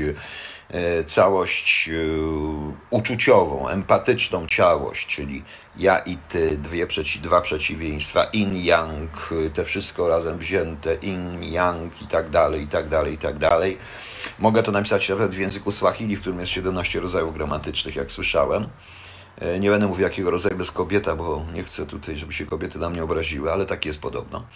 E, także może w takim języku Swahili napiszę i wtedy rzeczywiście, jak połączę język polski ze Swahili innymi językami, z którymi się kiedyś e, zajmowałem, no to wówczas stworzę jakiś język i literaturę ponadnarodową. Ponadnarodową. Co prawda do takiej literatury zaliczyłbym ponadnarodowej Remonta i Kwowady Sienkiewicza, no ale... No ale no nie, no, no rozumiem, że pani laureata, laureatka Nagrody Nobla mm, też nie lubiła czytać lektur, lektur w szkole. Po prostu. E, e, po prostu, proszę Państwa. E, natomiast e, dzisiaj przeczytałem sobie wywiad z panem profesorem e, Pogonowskim, stojącym na czele czegoś, co się nazywa skrót ABW. ABW. Właśnie. Nie wiem jaki rodzaj to jest. To ABW, ta ABW, ten ABW. Może, może, nie wiem. W każdym razie jest to skrót. E, I tam był taki raport dotyczący Rosji, gdzie oczywiście przypomniała mi ta starą piosenkę, nie wiem czy Państwo pamiętacie taką starą piosenkę, no notabene dzisiaj Pani Santor obchodzi 85. urodziny, ale to nie ona śpiewała, gdzie i z radia, prawda, jak to było, płynie wojskowa tajemnica, że na granicy jest strażnica. E, taki był tekst tam mniej więcej. Bardzo ciekawe, proszę Państwa, tekst, bo mniej więcej tak ten raport opisałem. Ja mogę taki raport napisać za rok 2047 i za rok 2048 i za rok 2049 również. Jak się postaram, to i za, dwa, za dwa, rok 2085 także napiszę. Otóż e, tam dochodzimy do wspaniałych wniosków, że Rosja jest naszym przeciwnikiem. E, tylko panie profesorze, pan twierdzi, że jest kontrwywiad w Polsce, tak? I pokazuje pan, ilu wyście złapali i tak dalej, i tak dalej, że jakiegoś oficera, oczywiście w tle jest, bo on był w SB, to wiadomo, jest szpiegiem i tak dalej na tej zasadzie. Proszę państwa, powiem państwu jedną rzecz. E, w roku 1997 i 2008 robiłem taką sprawę, którą nazwałem Wabik. To nie jest kryptonim, ale nazwę Wabik. I tak się składa, że tam rzeczywiście złapaliśmy e, paru ludzi, no niestety, panie profesorze, i to mogą chcących za niewielkie sumy dostarczać tajne materiały, w tym również z, ówczesnego, z ówczesnych służb specjalnych, zarówno wojskowych, jak i służb y, cywilnych nie było wielu procesów i nie było, dlatego że ze względu na wagę tej sprawy i tego, co się dalej stało i co się być może dalej dzie będzie działo, dzieje i jeszcze dzieje, być może, bo to już to tyle lat minęło, nie mogliśmy robić tych procesów, ale trochę żeśmy zneutralizowali między innymi całą jedną instytucję państwową, gdzie nie było żadnego oficera SB, tylko byli po prostu ludzie z okopów przeciwko komunizmowi po prostu. Tak się dziwnie, to jest raz. Więc nie należy tego podkreślać, to jest bez sensu. Chwała wam, żeście jakiegoś Piotra D. złapali. Notabene, e, jeśli by e, mój kolega o takim samym imieniu jak ja zresztą, z dobrym peselem, e, po aresztowaniu tej informacji zadzwonił do mnie i mówi, pamiętasz, pamiętasz, myśmy ostrzegali. No tak, rzeczywiście mięso ko, ko mniej więcej już na czy jak chyba wróciłem z placówki, też ostrzegaliśmy przed tym człowiekiem, no ale to cóż, okazało się, że i też były jakieś różne dziwne raporty, nikt wtedy nie zwrócił uwagi. To jest raz. E, druga sprawa. E, mówi Pan, Panie Profesorze, o, za, e, o zabezpieczeniu kontrwywiadowczym państwa, które jest świetne. Ma Pan rację, Panie Profesorze. Świetne. Sprawa pana Banasia i tego wszystkiego, co się dzieje, świadczy o tym, jak świetne jest. Sprawa na przykład pana y, zastępcy szefa wszystkich słów specjalnych, podobno najpotężniejszego Polskę, którego, Polsce, którego TVN porównuje z Kiszczakiem y, już, y, jeżeli chodzi o siłę sprawczą, to powiem tylko, że Kiszczak miał większą siłę sprawczą, ponieważ miał 30 lat knucia, szpiegowania i w ogóle różnych rzeczy za sobą, zanim zajął, zanim złapał te wszystkie fuchy, więc proszę nie porównywać. To nie jest, to to, to Kiszczak miał rzeczywiście realną władzę w ręku i to władzę państwową w tym momencie, więc to, to proszę nawet nie porównywać, bo y, to nie o to chodzi. Y, zresztą, żeby porównywać, jeżeli chodzi o pana Mariusza Kamińskiego, to on ma. To niestety on to jest po prostu policjant. No przykro mi, to jest policjant, proszę Państwa. Tutaj trzeba kontrwywiadowcy, nie policjanta do tego, co mówię. No ale wracając do tego, więc panie profesorze, Używa Pan również takich ciekawych terminów, jeżeli chodzi o tą ochronę kontrwywiadowczą. Czy ta ochrona kontrwywiadowcza miała polegać na przesyłaniu folderów? Mam w PDF-ie ten folder, został mi podesłany, zresztą widziałem go w rzeczywistości. Y, spółki Skarbu Państwa w 2016 roku zwróciły się, zresztą ja sam pisałem to pismo, e, na prośbę jednej i szefów z jednej dwóch spółek Skarbu Państwa pisałem to pismo do ABW.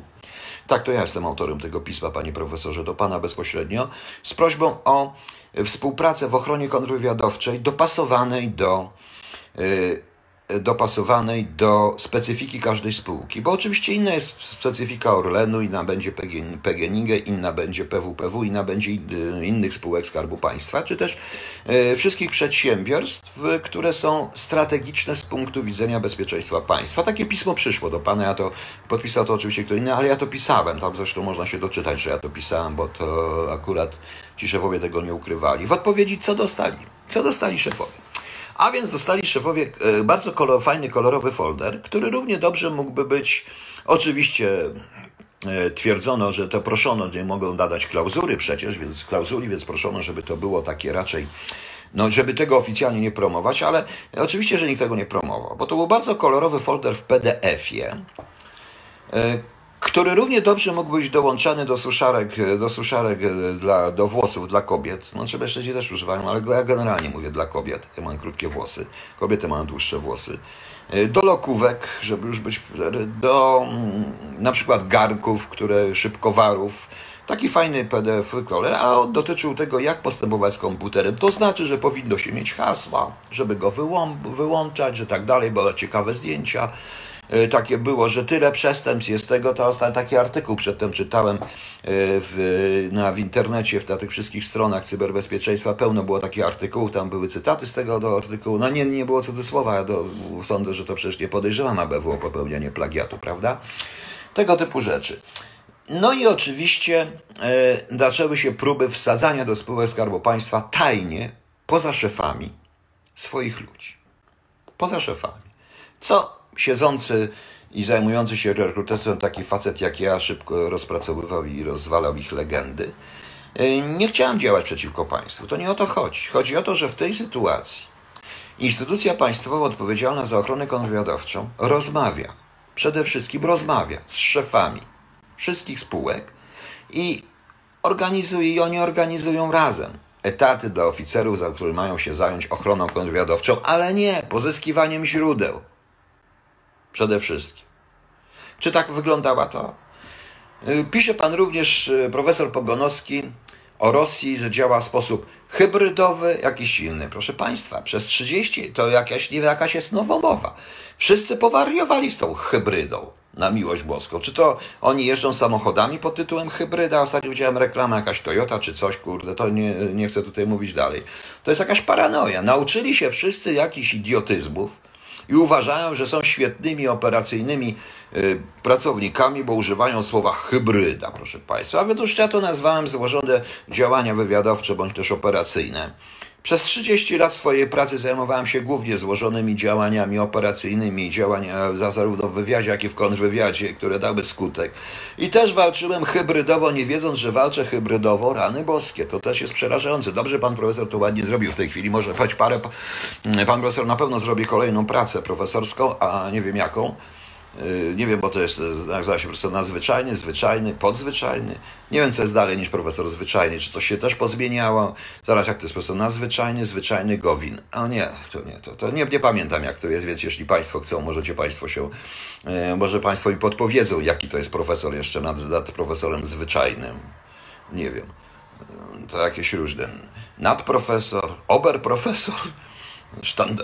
Dobra, nieważne, dalej już nie będę szedł, nie będę szukał metajęzyka profesorskiego.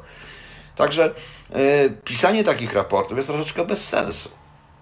Ja mówiłem wielokrotnie i jak żeśmy rozmawiali również w, w tych wszystkich historiach związanych ze spółkami Skarbu Państwa, że należy stworzyć pewnego rodzaju y, pattern, y, oficjalny profil kontrwywiadowczy każdej ze spółek, bo każda ze spółek ma specyficzny swój profil i pomóc. Instytucje państwowe są do tego pomóc, ale za wiedzą szefów, a nie poprzez wysyłanie śmiesznych folderów, prawda? O, właśnie w telewizji widzę, idzie pan Banaś. No właśnie, zaraz dojdę. E, znowu do pana Banasia. No więc, yy, więc proszę państwa, czy takie rzeczy mają co to w tej chwili, jak jest sprawa Banasia, to zarówno tak, jedni łapią narkotyki, homogenizowany, a nie habilitowany. Nie, nie, profesor, nie, docent, nie, doktor jest habilitowany. Może to jest profesor zrehabilitowany, zrestrukturyzowany. No tak jak mówiłem, no, nadzwyczajny, zwyczajny, Gowin. A dalej jest pan Henio, który nie ma magistra, po prostu. E, który nawet nie ma magistra. Nie, to żarty żartami, ale proszę Państwa, to jest śmieszne. To jest śmieszne. Ja bym chciał na przykład okresowych raportów z ABW, takich co powiedzmy co kwartał, tak jak daje FBI, ostrzegających ludzi, co robić, prawda? e, co robić e, i tak dalej, i tak dalej, ale to im nie przyjdzie do głowy, oni po prostu będą chcieli wszystkich zwerbować, proszę Państwa. Ja opowiadałem wielokrotnie taką sytuację, którą miałem, kiedy jeden z szefów e, Związku Zawodowego NZZ Solidarność z jednej z fabryk zbrojeniowych, jednej z fabryk zbrojeniowych, nie będę mówił już jakiej czy tego wszystkiego, zadzwonił do mnie i powiedział, że bardzo dziwne, ponieważ oni mieli zorganizować coś w rodzaju strajku i dwa dni przedtem nagle pojawił się ktoś związany z ambasadą rosyjską i zaczął ich namawiać do tego strajku, wypytywać i tak dalej, czyli wcześniej wiedział. On nie wiedział, co zrobić. On poszedł, usiłował pójść do, pójść do siebie, do delegatury, tam gdzie był. Y, ABW i prawie, że go zwerbowali, powiedzieli, że ich to nie interesuje i da moją prośbę. Ja mu podyktowałem również pismo oficjalne, które do pana profesora napisał, bo taki świnia jestem po prostu. E, no niestety. E, dlatego, żeby i ze wszystkimi pieczątkami, bo okazało się, że obywatel jak pójdzie do ABW i pójdzie coś powiedzieć, że coś mu się nie podoba, to zostanie natychmiast potraktowany jako prowokator, a ewentualnie mm, i natychmiast zwerbowany w tym momencie, bo oni też uważają, że im więcej jest źródeł, tym więcej, tym wszyscy będą grzeczni, co jest bzdura po prostu. To ja zgowinizowany. No może, niech tak będzie. Niech tak będzie. Tak, widzicie Państwo jak to śmiesznie wygląda. E, teraz wracam do pana Banasia. Panie Banaś, bardzo dobrze, niech pan nie idzie do tego cholernego Senatu, Sejmu i tak dalej. Publikuj pan te raporty. Publikuj pan te raporty. Notabene tak się zaczynam zastanawiać i zgodzić się w ten sposób z panem Michałkiewiczem, czy to nie jest swoista ustawka, ponieważ główne uderzenie w tej chwili, z tego co dzisiaj czytałem, nie tylko w lewicowej, ale również w prawicowej prasie, bo wszystko czytam i nikomu nie wierzę, w żadnej i nie wierzę tym wszystkim żurnalistom, to zdaje się, że jeden raport ma uderzyć w słynny fundusz więziennictwa pana Jakiego, czyli dokładnie uderza w Ziobrę. Może to o to chodzi. Także panie Banaś, trzymaj się. Ma pan u mnie naprawdę kciuki. Ja wiem, że tam jest pan może tam wiedział, nie wiedział i tak dalej, i tak dalej. Pal to 6. Zresztą dzisiaj widziałem fajnego mema po prostu pod tytułem e, związanego z panem Banasiem, kiedy pan Banaś mówi, uważajcie, uważajcie. E, zobaczymy, co powiedzą wasze żony po prostu do tych. Także fajnie. Świnia, nie świnia, uważam, że nie jeden od pana chciałby uczyć się rzemiosła. Mark Antony. E, panie Marku, no ja nie mówię tutaj no świnia, mówię taka świnia jestem, bo pisałem takie tego, bo mnie wtedy ci szefowie spółek Skarbu Państwa, dwóch zresztą, to już zapłacili zresztą również e, politycznie, bo myśleli i pomyśleli na samym początku, co myśleli, że rzeczywiście poradzą sobie, no ale niestety nie przewidzieli paru tym. Nie przewidzieli e, ówczesnego Ministerstwa Spraw Wewnętrznych i tych właśnie cholernych interesów. No i o całkowitej braku ochrony, i całkowitego braku ochrony wywiadowczej. Ja wiem, że w tej chwili już się mówi o tym, że następną ofiarą, ofiarą pana Banasia ma być pan e, profesor Pogonowski jako szef ABW i że PiS szuka jednak głowy, a on się też latanie nie sprzeda. Co się dzieje, proszę państwa? To jest jakaś paranoja, po prostu. To jest jakaś paranoja. I czekam zresztą rzeczywiście na ten raport, eee, proszę państwa, bo ten raport może być całkiem fajny, dotyczący właśnie Funduszu Więziennictwa. Jeśli chodzi z kolei o Polską Fundację Narodową, to powiem Państwu jedną rzecz. Był to bardzo dobry na początku idea.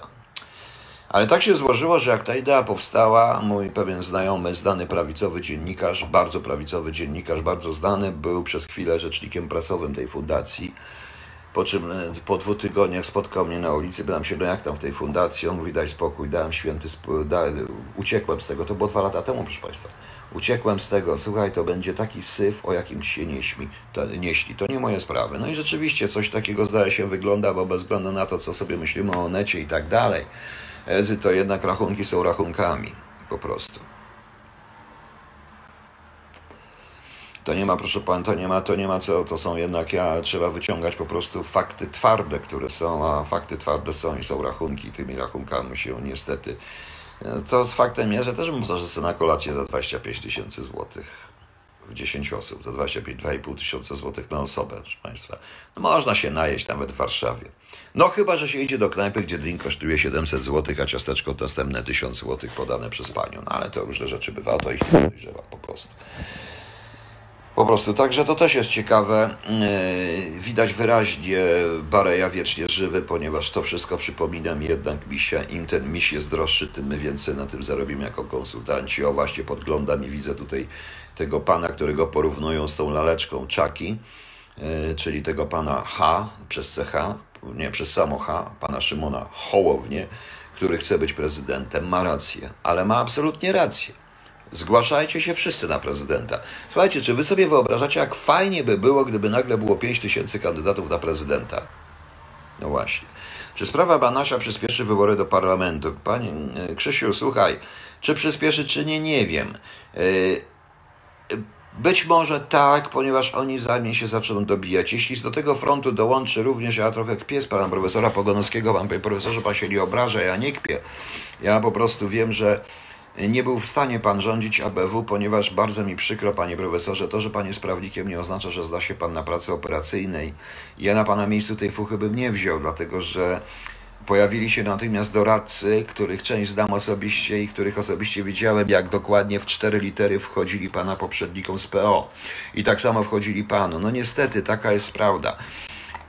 Ale jeśli do tego wszystkiego dołączy pan Pogonowski, który również nie chce być bezimienną i bezsilną ofiarą, nie chce się zgodzić deterministycznie swój los przypieczętować, deterministycznie po prostu, to, tak powiem, i ten y, y, naturalny determinizm polityczny, och, jaka wspaniała fraza, naturalny determinizm polityczny. Czy pani Olga Tokarczuk, jak ktoś jej to podrzuci, może następna książka będzie o tym y, metaświecie determinizmu, poli, przyrodniczo-politycznego determinizmu, po prostu. W ten sposób, to mm, w rezultacie może rzeczywiście przyspieszyć te wybory, bo tych frontów będzie coraz więcej jak się dziwnie okaże. Bo szukając tej winy, no jeszcze jest po prostu, tutaj ja też mówię, ale e, na temat pana Ziobry, pana Gowina i tak dalej, ale nie zapominajmy, że to jest te, oni się poczuli mocni. To jest te 18 głosów, bez których PiS nie istnieje. A dodać do tego jeszcze ploty, które się dzisiaj pokazały w różnych, w tym i prawicowych mediach na temat yy, niezakończonych kłopotów zdrowotnych szefa PiSu, no to zdaje się, że mogą być yy, przyspieszone wybory. Y, to będzie tragedia, proszę Państwa. To będzie tragedia, bo bez względu na to, kiedy one będą, to nie wybierzemy nic nowego, ponieważ nie ma jeszcze żadnej siły, która by była w stanie, żadnej siły rozsądku, która byłaby w stanie, czy ludzi rozsądnych, żadnej partii ludzi rozsądnych, która byłaby w stanie cośkolwiek osiągnąć. Y, a system i ustawa i ustawy nie pozwolą na start w wyborach założonych ad hoc partii. To trzeba stworzyć poza wyborami, poza systemem, czyli poza systemem, czyli to trzeba stworzyć, nie wiem, stowarzyszenie, licho wie co, cokolwiek. Niech to będzie po prostu facebookowe, facebookowa grupa ludzi licząca sobie, powiedzmy sobie, licząca 15 milionów e, osób, ale poza systemem totalnym polskim, po to, żeby móc na ten system oddziaływać, czyli móc okrążyć ten system i zdusić go. No, no nieważne. Nie chodzi oczywiście o rozruchy społeczne, tylko chodzi o, nie będę to powtarzał, chodzi o te, o te rzeczy, proszę Państwa. Tak, chodzi o sprawy mm, czysto polityczne, czysto propagandowe. Można to zrobić, proszę Państwa, można. Z ciekawszych informacji to muszę powiedzieć, że E, bardzo ciekawie dzieje się jednak, e, nie do końca jest e, tak jak my myślimy, jednomyślność Zachodu. Zdaje się, że Macron troszeczkę przesadził. Widać wyraźnie ogromną prośbę i krzyk Łukaszenki o pomoc, pomoc ze strony Zachodu. Właśnie. A kto to jest pan Jakubiak? A, niech zakłada. E, I w tym, i proszę Państwa, to co się dzieje w tej chwili z Ukrainą, jednak e, Putin realizuje swój plan. My powinniśmy tutaj dość mocno zareagować i to bardzo ciekawe, bo bardzo zbieżne jest stanowisko polskie, części Polski ze stanowiskiem niemieckim. Niemcy też się również przeciwstawiają temu, co robi Macron, ewidentnie. I temu, co chce zrobić Putin, tym bardziej, że tutaj ostatnio. Yy, w Europie, Rosja nie ma wbrew pozorom tak dobrej pracy, jak nam się wydaje. W Niemczech wyrzucono dwóch e, dyplomatów, związane to z zabójstwem tego Gruzina czy Czeczeńca, Czeczeńca chyba, jak się okazało. Tak przez człowieka, który był jakimś poprzednio członkiem jakichś specjalnych oddziałów specjalnych.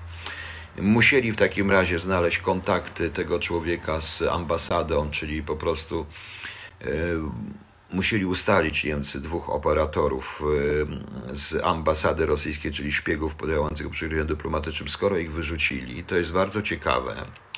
To jest bardzo ciekawe proszę Państwa. Także dość ciekawej w warunkach politycznych należy rozpatrywać, mimo że to nie ma nic wspólnego z, teoretycznie z polityką, decyzję o wykluczeniu sportowców rosyjskich z, e, z e, Rosji jako Rosji, nie sportowców rosyjskich, ale Rosji jako Rosji z Igrzysk Olimpijskich i zdaje się z Mundialów. To dawna się ciągnie, to od dawna się, proszę Państwa, ciągnie, bo jak Państwo wiedzą, w byłych krajach socjalistycznych, szczególnie w Rosji i w NRD, w Związku Radzieckim i w NRD, przemysł i doping był na początku dziennym. No, nie wiem, no tym kiedyś był taki film dokumentalny, on jego już prawie nigdzie nie można obejrzeć, na temat y, produkcji sportowców przez NRD, w tym tak zwanego dopingu ciążowego. Nie wiem, czy Państwo słyszeli o dopingu ciążowym, to oczywiście kobiet dotyczyło. Y, naukowcy nerdowscy obliczyli, że kobieta pomiędzy którymś tam w pierwszym trymestrze pomiędzy, zdaje się, drugim a trzecim miesiącem ciąży jest y, najsilniejsza, więc te kobiety, lekkoatletki szczególnie zachodziły w ciążę tak, by wystartować właśnie będąc w tym okresie ciąży, a potem te ciąże usuwano i to była sprawa skrywana przez NRD, to był nawet taki skandal gdzieś na początku, gdzieś w połowie lat 80., znaczy jak już to się skoro rozluźniało, zaczął być taki skandal, ale to wiecie Państwo. Kto wie, co wymyślono dalej, e, tego nikt, e, tego nikt nie wie. Był taki film, tylko ciężko tego film znaleźć. Ktoś mnie tutaj pyta, a co z Jakubiakiem? Ciągle mówi, że zakłada swoją partię. No niech zakłada, no Boże kochany. Każdy może założyć partię. Ja też, tylko nie założę. No. E, proszę pana, proszę powiedzieć, co byś satanie hipotetycznie, jeśli Kidawa Błońska wygra wybory. Panie Adrianie Niemcu. Pan mówi Adrian Niemiec, więc powtarzam. Panie Adrianie Niemiec. Jeśli teoretycznie wygra, nic się nie stanie. Po prostu będzie kobieta e, pilnowała żyrandola. W tej sytuacji, jakiej jest premier prezydent, naprawdę stanowisko prezydenta się najmniej liczy w tym momencie. Proszę mi wierzyć. E, szczególnie po Smoleńsku. No cóż, i szczególnie po prezydenturze panu Dudzie. A, gratuluję jeszcze dudrealizmu, który kwitnie codziennie, dudrealizm e, znowu. Cieszę się, że mogę obejrzeć te wspaniałe dzieła sztuki internetowej. Jeszcze tu mam jedno. Gdyby nie to, że Polska jest krajem przepływowym pomiędzy wschodem i zachodem, bynajmniej tak mi się wydaje, to bardzo możliwe, że w Europie, zarówno w Unii, Europie jako kontenci miałby, że w Europie, zarówno w Unii, Europie jako miałoby. Nie rozumiem, co pan napisał po prostu. E, nie, proszę pana, Polska się bardzo liczy, bo Polska jest największym krajem ze wszystkich tych innych kraj, krajów e, tak zwanej Europy Centralnej, Centralnej i Wschodniej. Czy chcemy, czy nie chcemy, będziemy na zawsze najwięksi. Na naszym terenie mieszczą się Węgry, Czechy, Słowacja i parę innych państw jeszcze. Zawsze będziemy również partnerem, tym bardziej, że my sobie nie zdajemy sprawy, w jaki sposób jesteśmy wymieszani kulturowo z wieloma innymi sprawami i w jaki sposób, tak jak ja powiedziałem, my, kultura naszych sąsiadów, dotyczy to wschodu czy zachodu również, yy, wpływała na naszą kulturę, ale jak również nasza kultura wpływała na tamtą kulturę. Tego żadna fundacja narodowa nie potrafi powiedzieć, a nie będę o tym mówił. No. No właśnie, oj, Gregor, nie przesadzę. Chodzi mi o konflikt konstytucyjny, pałac prezydencki KPRM, a Niemiec. Ale to jaki konflikt konstytucyjny? On będzie wetował, a oni będą odrzucać. Proste to, to zupełnie nieważne, czy zostanie. Jeżeli pani Kidała-Błońska zostanie prezydentem, to prawdopodobnie rozpadnie się również i Sejm. To jest niemożliwe. Jeżeli się Sejm nie rozpadnie do tego czasu, jeżeli nie będzie wyborów, jeżeli te sprawy między Banasiem, jeżeli się nikt to nie włączy, panem Banasiem i tym wszystkim, jeszcze raz powtarzam, ja nie przesądzam o winie i nie mówię o winie, ja mówię o tym, co widzę, co słyszę. Jak to wygląda? Czasami patrząc z zewnątrz, to wówczas, proszę Państwa, będzie sytuacja taka, że E, to wówczas pan Duda na pewno będzie miał drugą, załapie się na drugą kadencję. Jestem tego pewien. E, tym bardziej, że jeżeli przeciwnicy będą tacy jak pan Hołownia, no może jeszcze ktoś, może jest taki dziennikarz jeszcze jakiś taki, no nie wiem, e, to, to nie wiem, może nie wiem, Jan Nowak, Cicha 5, nazwisko znane wszystkim, bo jest na każdej poczcie jako wzór do adresowania Jan Nowak, Cicha 5. Może on będzie kandydował, to też, no to wtedy, wtedy pan Duda ma największe szanse z tego wszystkiego i prawdopodobnie zostanie prezydentem na drugą kadencję. Chociaż w drugiej turze będą pewnie boje z panem Kamyszem, tak mi się wydaje. E, co będzie dalej. Oczywiście wszyscy liczą, że pan Bosak z Konfederacji, aby się nie przeliczyli, bo może się okaza okazać nagle, że Zresztą to śmieszne prawybory, w których wiadomo, że wygra pan Bosak. No, to też jest dla mnie śmieszne, ale ja się nie wypowiadam na temat Konfederacji i tych wszystkich innych partyjek, będących po prostu odpryskami, częścią i utrwalaczami władzy e, w Polsce ludu pracującego miast i wsi. E, niestety. A czy wygrana Kidały może pomóc w wybory PO ponownie? Nie. Nie, na pewno nie. PO jest projektem skończonym, o tym Tusk wyraźnie powiedział. Prędzej czy później, zresztą to tak notabene jest, kto będzie rządził PO. Nie wiem, ja cały czas mówię, że jakby potraktować poważnie wybory prezydenckie w Polsce, to warto, żeby ludzie, sami ludzie stworzyli jakiś komitet jakiegoś kandydata, ale musi być ich co najmniej parę milionów. Ci ludzie muszą mieć poparcie. Dobrze również, żeby to była jednak kobieta, może Polska zasługuje w końcu na to, żeby zaczęła rządzić polską kobieta. Ja bym przynajmniej chciał. Jako maskulinista z natury i typowy mężczyzna, bardzo bym chciał, żeby Polską rządziła kobieta. No naprawdę. I mówię to zupełnie szczerze. Zupełnie szczerze, bo tak de facto wolę patrzeć na kobietę niż na tych facetów, szczególnie takiego jednego pana od pana Ziobry, takiego młodego pana z orlim spojrzeniem, który występuje ostatnio w czerwonym krawacie. No ta czerwień ich niestety to to bardzo mocno, bardzo mocno jest jakoś z nimi dziwnie związana. To się składa. Tak się składa. No cóż. Młodzi ludzie bardzo często są bardzo asertywni, zarozumiali i wiedzą, że i uważają, że wszystkie rozumy zjedli, ale się okazuje, w przedbiegach wysiadają, leżą i robią głupoty. Cały czas jeszcze mam apel i mam pytanie. Mam milion pytań do Pana i na tym chyba tutaj, bo przy tym milionie pytań, Pani Marleno, no ale proszę mnie zadać jakieś pytanie, na jakieś pytanie odpowiem. Natomiast proszę Państwa, wydaje mi się również, wydaje mi się również, że ten system jednak drży w posadach. To, co się dzieje w PiSie na górze, to cała walka, to jest rzeczywiście,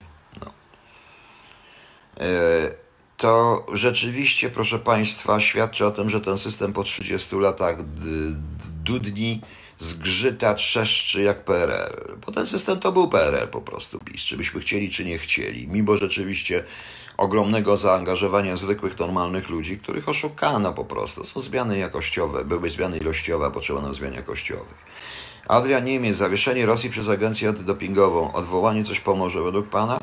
Czy pomoże? W... Być może zostanie to złagodzone, ale nie aż tak. Nie sądzę. Nie sądzę. E, oczywiście Rosjanie w tej chwili są przekonani, że wszyscy działają przeciwko nim. E, notabene coś takiego pomaga Putinowi. E, bo oni są tak trochę podobnie jak tutaj. PiS lubi być oblężoną twierdzą, tak jak w Polsce. PiS lubi być oblężoną twierdzą, lubi mieć wrogów zewnętrznych, Rosjanie też.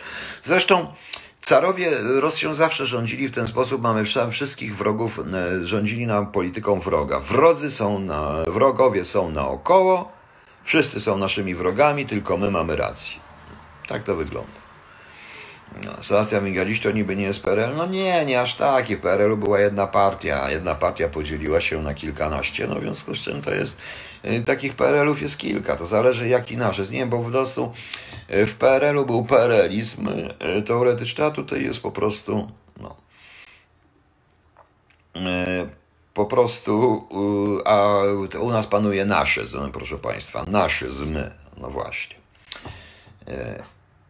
Jako mm, właśnie państwa, jako państwa, jako państwa czule na nonone obserwatorstwo w tym momencie, czyli czuły obserwator, obserwuje to z ogromną czułością. Z ogromną czułością. I od tej czułości, już powiem szczerze, zaczyna mi być powoli niezbyt komfortowo. No ale cóż, niech tak idzie. Dobrze, proszę Państwa, może jeszcze dzisiaj coś się powiem wieczorem, może nie, zobaczymy. E, dzisiaj jest e, premiera na HBO nowego odcinka Watchmen. Tutaj strasznie krytykują, mówiąc, że to jest taki antyrasistowski. Tak, on jest antyrasistowski, tylko proszę Państwa, tam jest pięknie pokazane w Watchmenie, iż wyparcie rasizmu białych przez e, czarnych, czyli walka czarnych o równouprawnienie i wyparcie rasizmu białego spowodował rzecz odwrotną. Rasizm wobec białych. I że wyjście z tego jest zupełnie inne. Bardzo ciekawe po prostu. Dzisiejsza afera ratuszowa w tej nie mogę pojąć sensu takich głupich, tele, głupich telewizyjnych udziwnień. Każdy zdrowy mały... Ale jaka afera ratuszowa? Ym, może pan mi powie, jaka afera ratuszowa, bo nawet nie wiem, nie, nie, nie oglądałem dzisiaj jeszcze tej, jak pan to nazwał, telewizji. Ktoś mi wysłał zdjęcie fajnego kota. Dziękuję. Bardzo lubię te koty. Bardzo lubię koty. Koty zresztą mają rację, one są idealne. Koty zresztą, jak pisał nawet T.S. Eliot i nie tylko T.S. Eliot, koty są i przychodzą. One i kotów nie ma i nagle są. One podróżują między wymiarami, prawda? O, muszę pokazać moją kotkę śpiącą. Kotka, tylko nie krzycz. O, moją starą kotkę. Cześć, przywitaj się z Państwem. Przywitaj się z Państwem. Pa, pa, pa, kotka, pa. Wiecie Państwo, no teraz pójdzie spać dalej. Ona jest, o, zapaliło jej się coś. Przełączyła sobie te, przełączyła sobie. Ileś ty, ty kurczę, nie jesteś ekologiczna. Masz noktowizor, termowizję. Przecież to jest strasznie nieekologiczne, kocie. No, dobra, właśnie. I już. Także widzicie Państwo. A może mi ktoś powie, o jaką aferę ratuszową chodzi, bo nawet nie wiem. Usiłowałem coś zobaczyć, ale nie mogę znaleźć, proszę Państwa, afery ratuszowej. Muszę wybaczyć, że tak Wam Państwu brodę. O, tryb mi się włączył. Niech się wyłącza. Nie, no Boże, anuluj. Dobrze, dosyć tego, przepraszam. Czy Pan zastanawiał się, już jeszcze jedno pytanie, bo mi się tryb oszczędzania energii włączył. I chyba muszę jednak podłączyć to, tego interesa pod ten, dlatego będę przez chwilę, będziecie widzieli przez chwilę sufit. O, dobrze. Teraz chyba się zaczęło ładować. Czy pan się zastanawiał, e, czy pani się zastanawiał kiedyś, co trzeba było w Polsce krok po kroku, żeby mocno poprawić sytuację w Polsce i polskie na międzynarodowej, że Polska była krajem jak na przykład Niemcy? Tak, zastanawiałem się i głośno o tym mówię wielokrotnie, ale kim ja jestem, proszę państwa? Ja nawet nie jestem panem Hołowniem. No, właśnie. Ma, pan, ma pani rację, pani Marto, tak to wygląda. Zgadza się. Koty w przeciwieństwie do ludzi liżą tylko sobie. Ma pani absolutną rację. Kolejne oskarżenia w stronę prezydenta Warszawy związane z AA, terapiami. A, to też jest bez sensu. To też jest bez sensu, proszę państwa. E, nie tak się z tym walczy, ale jak powiedziałem Państwu wczoraj, że ta propaganda to jak to autentycznie, jeżeli ktoś by kiedyś dorwał, była nawet taka książka wydana o poetyce socrealizmu i o języku socrealizmu, to warto to zobaczyć, proszę Państwa, warto to przeczytać. Warto sobie poglądać pewne socrealistyczne rzeczy. Dlatego że, dlatego, że w tej chwili natychmiast rozumiecie, o co chodzi w tej telewizji. O co chodzi w tej telewizji po prostu. No. Ale ja muszę oglądać jedno, i TVN, i TVP, bo chcę dostać Nagrodę Nobla później. Jak taką napiszę książkę, tak yy, połączenie, takie dychotonomiczne połączenie przeciwieństw, yy, taką dychotomię, połączoną dychotomię w środku, tak będzie taka połączona dychotomia, samą w sobie jest trochę oksymoronem, ale nie szkodzi, nie szkodzi. Yy, I takie, takie nazwijmy to dychotomiczne oksymoroństwo, tak to nazwę, czyli połączę prawdę czasu z prawdą ekranu. Wyjdzie bareja, no niestety, tak to jest. Dobrze, proszę Państwa, dziękuję Państwu. Na razie, może jeszcze wieczorem coś tam się powiem. Dziękuję Państwu. Do zobaczenia. Miłego popołudnia. Dzisiaj poniedziałek, poniedziałkowego. Żegnam Was, Wasz bezrobotny, czuły obserwator. Dobry wieczór Państwu. To jest jeszcze ja ze swoim kotem, który miał, czyli po kociemu zaraz zacznie coś mówić. Proszę Państwa, to ja, Was, Wasz Aligi Sikiamy Simulai. Chyba tak to się wymawia, proszę Państwa. To oznacza czuły narrator w po swahilijsku, w języku swahili. Notabene ja tak sobie trochę się wygłupiałem tym językiem swahili, ale muszę powiedzieć, że analizując e, słynne noblowskie przemówienie, którym się już zachwycają wszyscy na świecie, w Europie oczywiście, muszę powiedzieć, że akurat język swahili pasuje absolutnie do tego przemówienia. I e, proszę Państwa, proszę posłuchać. W języku swahili nie ma rodzajów, e, nie ma rodzajów gramatycznych, są klasy. Tych klas jest około 12. Bardzo ciekawe zresztą. Bardzo ciekawe są te klasy, bo one dzielą klasy przedmiotu, zbierają na przykład są klasy 1-2 klasami ludzi, klasa 3-4 to są tak zwane klasy roślin, potem są e, klasy e, przedmiotów parzystych i tak dalej, i tak dalej.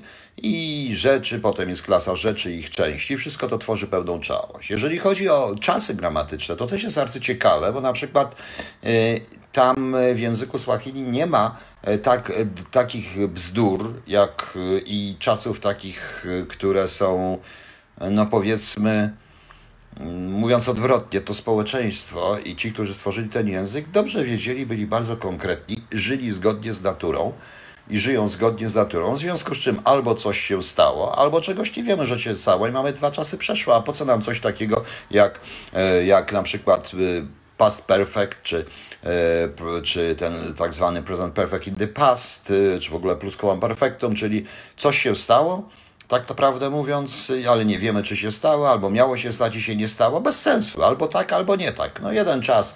I co ciekawe, czas teraźniejszy jest czasem nieokreślonym, po prostu coś jest. Jest i wystarczy, że jest. Po prostu. Nie ma żadnych ciągłych, żadnych innych wzór i tak dalej. Także, tak prawdę mówiąc, język Swahili jest y, językiem, który jest bardzo w tej chwili według trendu określonego w, w Komitecie Noblowskim przez naszą wspaniałą noblistkę trendu trendu literackim, każda literatura światowa powinna być napisana po swahilijsku. Właśnie. E, to jest ciekawe i taki narrator, który jest w rezultacie narratorem zbiorowym, musi być w którejś klasie, więc każdy może być tym narratorem z każdej klasy, łącznie z rzeczą po prostu. To jest tylko kwestia końcówek odpowiednich rzeczowników. Na przykład kitu to jest rzecz, e, Dzicho to jest oko, bo to tak się zaczyna klasy MMI, czyli klasy roślin, bo one się zaczynają nami, na przykład menti, drzewo. Bardzo dobrze. I Menti może być narratorem w tym momencie. Także jest to ten, właśnie odkryłem, proszę Państwa, metajęzyk, autentycznie metajęzyk. Oczywiście wymawiać go nie do końca potrafię, ale yy, tak jak mówiłem Państwu, narrator to to jest taki simuladzi, simulai, prawda? To jest dość fajne takie, fajne po prostu słówko. Natomiast czuły to jest Alicji Kija, Alicji Kija. No to dobrze, Alicji Kija Simulai, czyli ktoś przymula, przymula Alicji Kalnie po prostu, można tak powiedzieć. To właściwie społeczeństwa y, europejskie w, drogu, w drodze rozwoju kultury po prostu stworzyły te niesamowite plusquamperfecta, present perfect in the past, nawet jest ten słynny y, present perfect in the past continuous w języku angielskim, czy niesamowitą ilość odmian z czasownikami nieregularnymi, proszę Państwa państwa, ale tylko dlatego, że chciały zagadać e, swoją zbrodnię przeciwko naturze, bo jakby te społeczeństwa europejskie nie wyszły z jaskiń, to miałyby również klasy rzeczowników, a nie jakieś powalone rodzaje gramatyczne, gdzie nic do niczego nie pasuje. Jak się potem okazuje, człowiek patrzy na ulicy, idzie jaki rodzaj gramatyczny idzie, okazuje się, że to jest żaden rodzaj gramatyczny, tylko coś jeszcze bardziej. Wszystkie sześć, wszystkie pięć rodzajów gramatycznych w jednej osobie. No, pięć w języku polskim, przypominam, trzy w liczbie pojedynczej i dwa niemęskoosobowe i męskoosobowe w liczbie mnogiej. Człowiek patrzy na ten, dobrze na ten rodzaj gramatyczny idący po ulicy i nie wie, jaki to rodzaj po prostu. No tak to w tej chwili wygląda, proszę Państwa. No dobra, ale Tyle chciałem właśnie Państwu uzupełnić do poprzedniego postu. Czasami sobie lubię takie posty robić. Natomiast coś tutaj mi ktoś napisał, prosił mnie o dwie rzeczy. Po pierwsze, żebym się ustosunkował, co sądzę o sankcjach dla w Realu 24, więc ja się już usankcjonuję, ja się już ustosunkowałem wczoraj. Jeszcze raz powtarzam, zamykanie ust komukolwiek, nawet temu, z kim się nie zgadzam. Nawet gorszy ode mnie pisarce, która może przemawiać w Sztokholmie, gdyby jej zamknęli usta, byłbym bardzo niezadowolony i broniłbym jej, i broniłbym jej bardzo, proszę Państwa. Natomiast gdyby, natomiast e, ja się nie muszę zgadzać i nie zgadzam się absolutnie z ostatnio szczególnie z e, tym, co mówiło w Realu 24, ale zamykanie ust jest bez sensu. Broniłbym tak samo ich, jak i broniłbym TVN-u. Kita, weź ten ogon, przeszkadzasz Państwu oglądać mnie. Oni oglądają mój ogon, a nie mnie. Może tam pójdziesz sobie, co? Powiedziała Kita. No, po czemu. Nie, wróciła. Widzicie Państwo. Y, tak to jest. Ciekaw jestem, w jakim języku mówi kot. W jakimś metajęzyku, bo kot jeszcze wskazuje. Kot nie tylko zna czasy, przypadki, rodzaje gramatyczne, ale również ma tak zwane y, słowa wskazujące, które nie wymagają, znaczy są zwerbalizowane, czyli po prostu znaki wskazujące z tego wynika. Muszę opracować kiedyś język koci. Y, nie wiem, być może zresztą połączeniem języka kociego z językiem Swahili napiszę fragment choluba, bo strasznie mi się podoba. E, spodoba właśnie. Zobaczymy, jak to będzie. Dobra, mm, e, proszę Państwa, i teraz wracając do tego.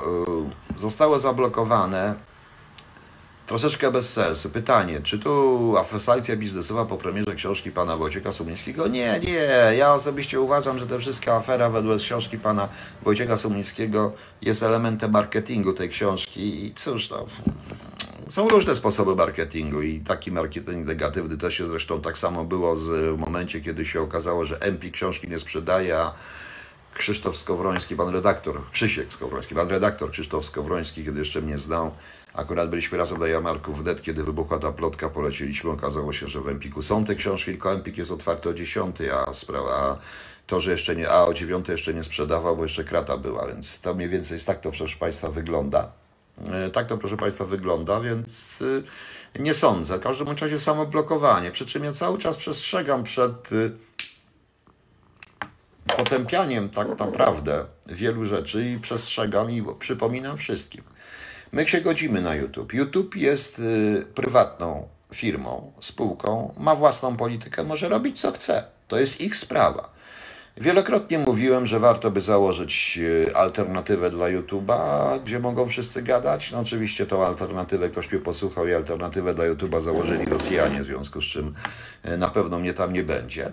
Ale niestety, proszę Państwa, when you in Roma do as the Romans do, czyli kiedy wejdziesz między wrony, musisz krakać tak jak one, tak na dobrą sprawę. Oczywiście nie można do samego końca, bo jest wielu, w tym wypadku też jest śmieszne, ponieważ e, w realu zostało zablokowane. Informacje na ten temat i wywiady znajdują się w mediach narodowych, które również na YouTubie nie są zbyt, nie, nie są powiedzmy followersami polityki społecznościowej i polityki, e, polityki YouTube'a, prawda? Więc to jest taka trochę e, to jest takie trochę, proszę Państwa, dziwaczne, prawda? Natomiast zamykanie ust jest bez sensu, bo zamykanie ust nie można, bo zamykanie ust y, nie pozwala na dyskusję. Uważam, że powinna być dyskusja, proszę Państwa, jaką my tutaj y, udajemy, że mamy. Znaczy ja z Państwem dyskutuję w jakiś sposób. No. No, tutaj nie na YouTubie, wolę na Facebooku, chociaż które też są. Jakoś mnie nikt dziwnym trafem Facebook nie zablokował, ani YouTube nie zablokował. Może dlatego, że staram się uszanować wszystkich przeciwników, nawet tych, którzy mnie nie szanują. O dziwo hejterów w stosunku do mnie i tych też nie, nie. Ale chodzi po prostu o zasady. Chodzi o zasady. Ja już raz zresztą broniłem jednego bardzo prawicowego pana, który kiedyś ze mną występował, a potem zaczął gadać, bo spełnił BCD występował. No i ten pan powiedział, że ja musiałem, bo mi ktoś kazał, jaka służba kazała. No ma rację po prostu.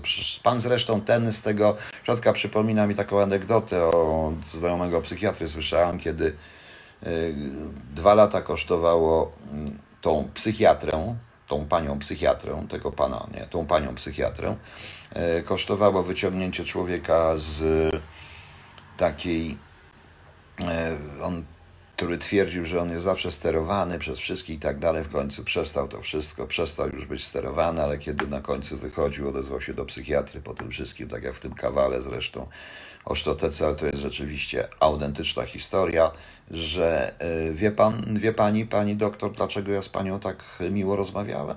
Wie pani?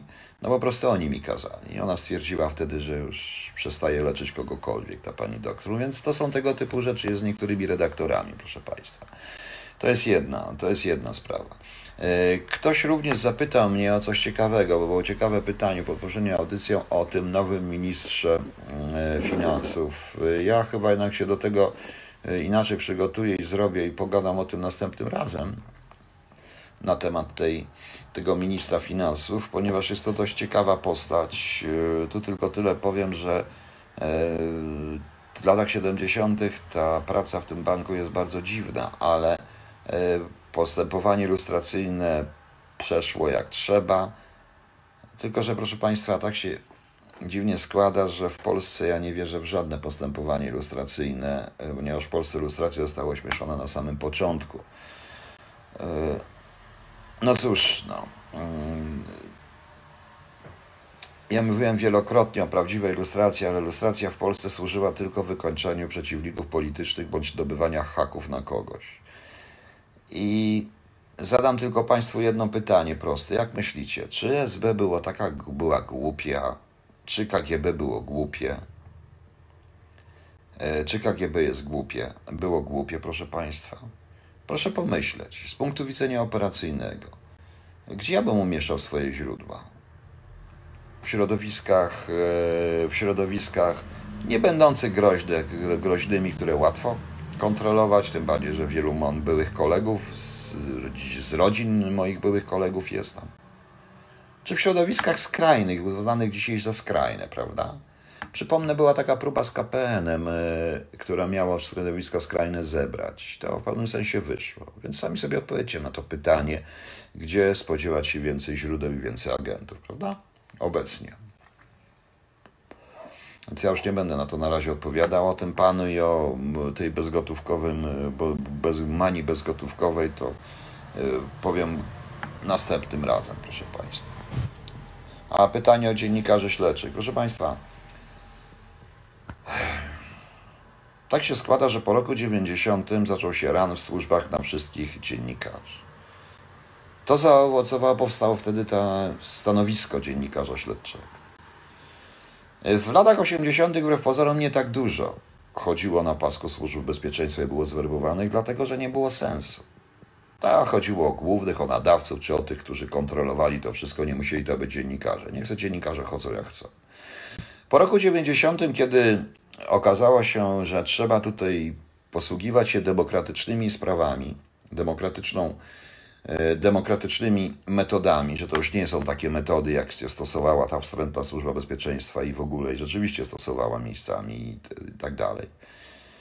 No to do wykańczania przeciwników politycznych, bądź też do tworzenia polityki, kto się najlepiej nadaje media, więc rzucono się na media, proszę Państwa. Rzucono się na media, co zaowocowało, i to jest ciekawe, idiotycznym zapisem do ustawy o AWABW, kogo nie można werbować, i w tym momencie dziennikarza nie można werbować. A o dziwo wojsko nie ma takiej ustawy, więc wojsko wygrało również w tym momencie. Więc sami sobie odpowiedzcie na to pytanie.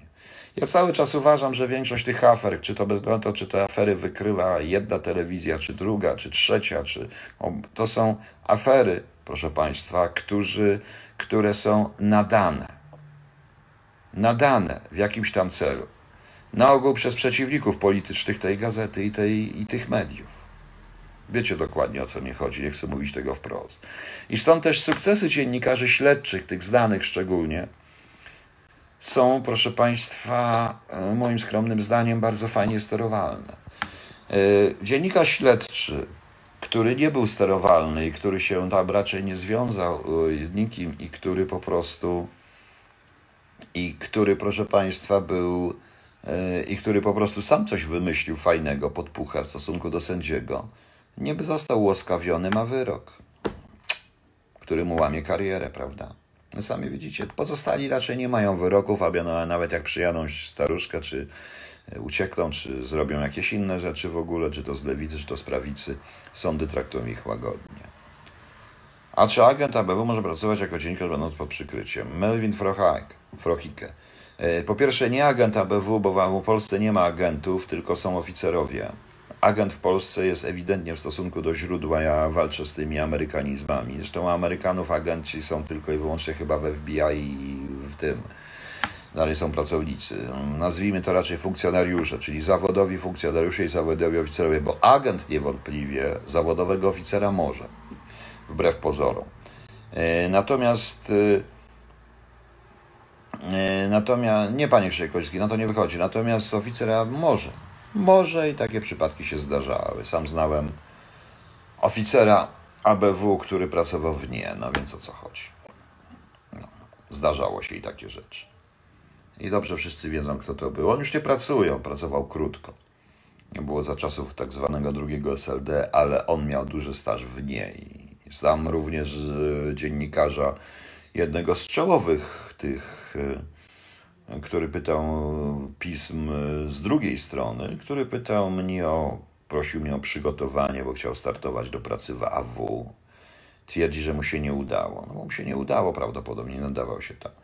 E, Panie Krzysztofie Kozicki, nie, ujawniają to, co im każą, ponieważ służby w Polsce są służbami mm, e, nadal partyjnymi, naszymi, bez względu na to, tylko jest różnica, że partia się zmieni.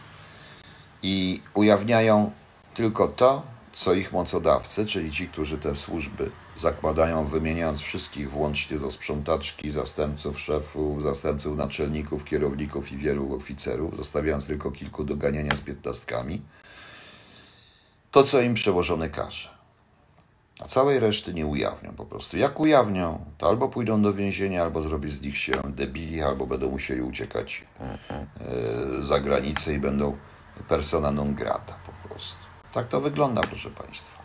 Także bądźmy szczerzy, to ja ciągle mówię o ochronie kontrwywiadowczej, o stworzeniu prawdziwych służb natowskich, prawdziwych służb XXI wieku i to nie chodzi o to, żeby dać im dobre komputery w kółko gadać o wojnie hybretowej i, cyber, i cyberatakach, bo to wcale nie o to chodzi, proszę Państwa.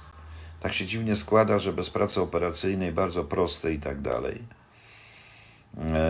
i bardzo prostej pracy operacyjnej, tradycyjnej i takiej konwencjonalnej, E, również z, cyberprzes z cyberprzestępcami się walczy. Wiele tych włamań to jest po prostu zberbowanie kogoś od środka, kto udostępni hasło użytkownika, nazwę użytkownika i hasło i można wejść. Dobrze, proszę Państwa, dziękuję Państwu. Tyle na razie, może się jeszcze Ci odezwie i pamiętajcie o języku Swahili. Każda literatura powinna być w języku Swahili. Naprawdę fajny język. Te klasy rzeczownika mnie w ogóle zaskoczyły. Rzeczywiście, bardzo fajnie jest, mogę napisać jak drzewo. No, wszystko mogę napisać z pozycji drzewa. Czemu nie? W tej klasie, używając zresztą odpowiedniego całego, odpowiednich składni gramatyki. Bardzo ciekawe, bardzo mi się podoba. To jest pomysł na literaturę ala Nobel. Może dostanę wtedy Nobla. Także, proszę Państwa, fragment choluba na pewno napiszę w tym, w taki sposób. Dziękuję Państwu. Na razie. Dzień dobry Państwu. Witam serdecznie, to ja, Was e, czuły obserwator, czuły narrator, generalnie bardzo czuły, także spodziewajcie się teraz co najmniej jakiegoś e, e, debilnego, mm, no nieważne czego, spodziewajcie się, bo to w tej chwili jest chyba modne być czułym narratorem i generalnie też chcę dostać Nagrodę Nobla i wyjść z tego wszystkiego, dlaczego nie, więc będę czuły po prostu. O, bardzo dobrze, że mnie ogląda tak mało osób i bardzo się cieszę. I bardzo się cieszę. Proszę Państwa, e, zacznę od polecenia książki. Ktoś mówi, że pytał mnie, jakie książki na święta, więc warto by kupić. Paweł Miter napisał Momenty Prawdy o służbach, wymiarze sprawiedliwości i mediach. Jak, jak ja mówiłem, Paweł Miter się naciął troszeczkę na służby, wymyślił coś jak prawdziwy dziennikarz śledczy, no i dotąd za to płaci. E, a to może być fachowa książka, ja jej po prostu nie czytałem. Niestety nie mam możliwości kupienia tej książki. Nie chodzi nawet o pieniądze, tylko chodzi o sposób kupowania. Mam nadzieję, że w jakimś PDF czy w e-booku się dostanie, to wtedy przeczytam ją bardziej zrecenzuję, ale warto po prostu tą książkę przeczytać, pana Pawła Mitera. I jeszcze raz powtarzam, pan Paweł Miter jest jedynym dziennikarzem, w ciągu, w ciągu ostatnich, który e, dostał wyroki, którego nikt nie chce ułaskawić, chociaż na niego się powołują jako przykład patologii systemu sędziowskiego. Więc pan Paweł Miter udowodnił tą patologię w sposób genialny. Nie dość, że bohater tej patologii, czyli sędzia, do którego zadzwonił, został przez Ziobra awansowany, w innym mieście, to jeszcze pan Paweł Biter dostał wyrok i nikt go nie chce ułaskawić, a ten, który jest od ułaskawiania, powołuje się na Pawła Pintera, ale jednocześnie go nie ułaskawia, więc to jest totalna paranoja zresztą, proszę Państwa, jak sami Państwo widzicie, dlatego yy, polecaną książkę. Krótko będzie, bo chciałem powiedzieć o jednej rzeczy. Chodzi mi, jeszcze raz wrócę do Pana Banasia. Panie Banaś, trzymaj się Pan. Yy, i tak jak się spodziewam, to jednak chyba jest jakaś ustawka, tak jak wczoraj coś o tym powiedziałem, ponieważ e, ewidentnie widać tutaj e, atak na pana Jakiego i na Ministerstwo Sprawiedliwości, a właściwie nie na pana Jakiego. Nie tylko, proszę Państwa, bo pomyślcie. Pomyślcie pełnej sekwencji wydarzeń. No proszę Państwa, jak Państwo wiecie, w służbach specjalnych jest tak, że mają one swój budżet. Ten budżet musi być uzasadniony. E, oczywiście jest tam tak zwany tajny fragment dotyczący operacyjnych wydatków i tak dalej, ale nie wszystkie zamówienia, w tym operacyjnie, da się zrealizować z tego budżetu i z tego funduszu, więc o każdym zamówieniu trzeba informować koordynatora albo premiera. Generalnie premiera. E, I premier na takie wyraża zgodę na zakupy z wolnej ręki związane z bezpieczeństwem, z działalnością służb. Ja trochę wiem na ten temat, ponieważ realizowałem również tajne zakupy, będąc oczywiście w porozumieniu ze służbami zachodnimi. Będąc również na placówce, kupowałem dla, nie tylko dla AW, ale również dla ABW za zgodą wielu osób łącznie za duże pieniądze sprzęt specjalny w określonych zakładach, za, z określonym poręczeniem. To jest specyficzne po prostu wszystko. To nie będę tu wprowadzał, jak to wygląda, ale każda służba tak działa. Były to oczywiście zakupy również bez przetargu, ale one były skonsultowane w ramach budżetu bądź budżetu dodatkowego. Na taki zakup, na przykład, jak e, zakup Pegasusa, Trzeba mieć zgodę i trzeba uzasadnić to operacyjnie. Zgodę premiera można w jakiś sposób użyć, ale trzeba również mieć zgodę ministra finansów. Można to oczywiście ominąć, proszę Państwa, dogadując się z jakimś ministrem, też łasym na podsłuchy, który by z jakiegoś funduszu przeznaczył na to pieniądze. A jak wiemy to z różnych telewizji, ciekaw jestem zresztą, na jakie różne inne rzeczy z tego funduszu, jeżeli szły z tego funduszu pieniądze, z, który został w tej chwili opisany przez NIK i zawiadomiona została prokuratora, na jakie jeszcze rzeczy szły. Ponieważ część, proszę Państwa, wydatków służb operacyjnych trzeba legendować i trzeba ukryć, jeżeli są oczywiście uzasadnione. Wielu, yy, można to zrobić i Część zatwierdza również komisja, tak jak w służbach brytyjskich, część wydatków na niektóre po prostu działania, na przykład na pewne wspólne działania i tak było w jednym przypadku, gdzie ja w latach 97-98 prowadziłem operację wspólną z jednymi służbami, ich odpowiedni parlamentarzyści zatwierdzali wydatki na to i to dość duże. I to dość duże i tak jest.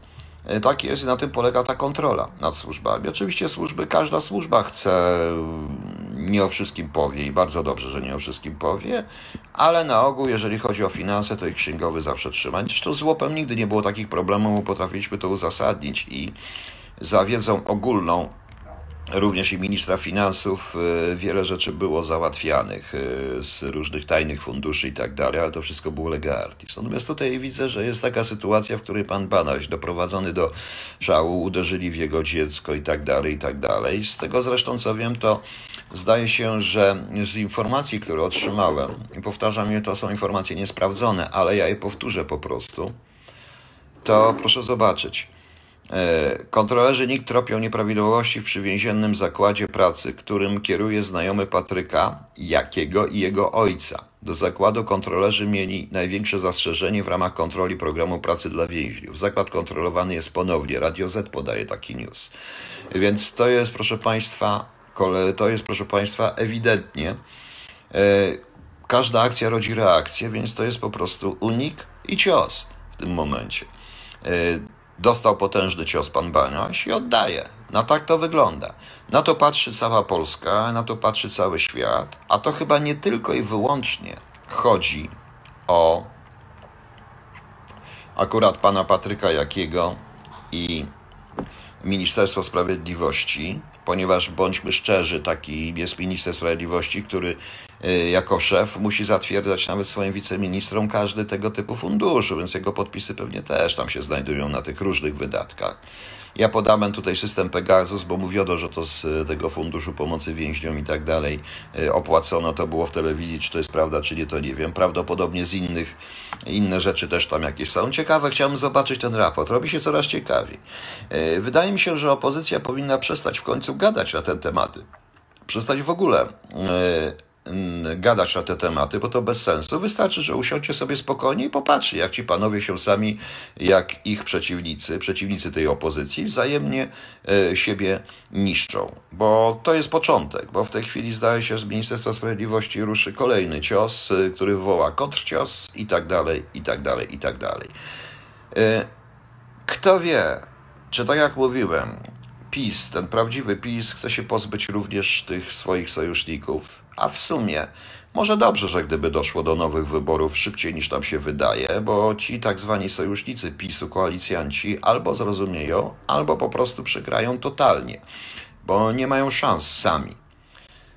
PiS ma szansę, wbrew pozorom PiS ma szansę cały czas. Proszę Państwa, ja w tej chwili nie oceniam proszę mi wierzyć, nie chcę oceniać. Dla mnie, ja już swoje oceny przedstawiłem, dla mnie to, co się, w tej sensie, że wszystko to, co się dzieje, bez względu na to, czy to jest lewa, czy prawa strona w Polsce, każda z tych śmiesznych partyjek, która znalazła się w Sejmie, tak, śmiesznych partyjek, od SLD poprzez PO, PiS, Konfederację i tak dalej, jest dla mnie e, elementem i pokłosiem i dzieckiem systemu, który jest chory. A chory system może wyprodukować tylko chore formy. I te chore formy, niestety, proszę Państwa, będą się kłócić między sobą, więc niech się kłócą między sobą. Natomiast to jest bardzo ciekawe. W tle oczywiście mamy zupełnie inne rzeczy, w tle mamy e, sprawy czysto fiskalne, sprawy czysto fiskalne, o czym może jeszcze powiem kiedyś, później, może jutro, nie wiem, czy jeszcze dzisiaj będę nadawał. W każdym razie ta sprawa jest arcyciekawa. Arcyciekawa i naprawdę, proszę Państwa, tu wcale nie chodzi o jakiegoś pana Patryka Jakiego. Yy, panie Janie Kowalski, pozbyć się, nie, to nie chodzi o Gowina, to pozbyć się zupełnie kogo innego. Wbrew pozorom pan Gowin poza twierdzeniami śmiesznymi jest zupełnie. No. Tak, Mark Antoni. Teraz, teraz ten y, żelazny Marian naprawdę robi się żelazny i oni się dopiero przyjada. Hmm, w sumie słuszną tezę z tą ustawką. Być może tak.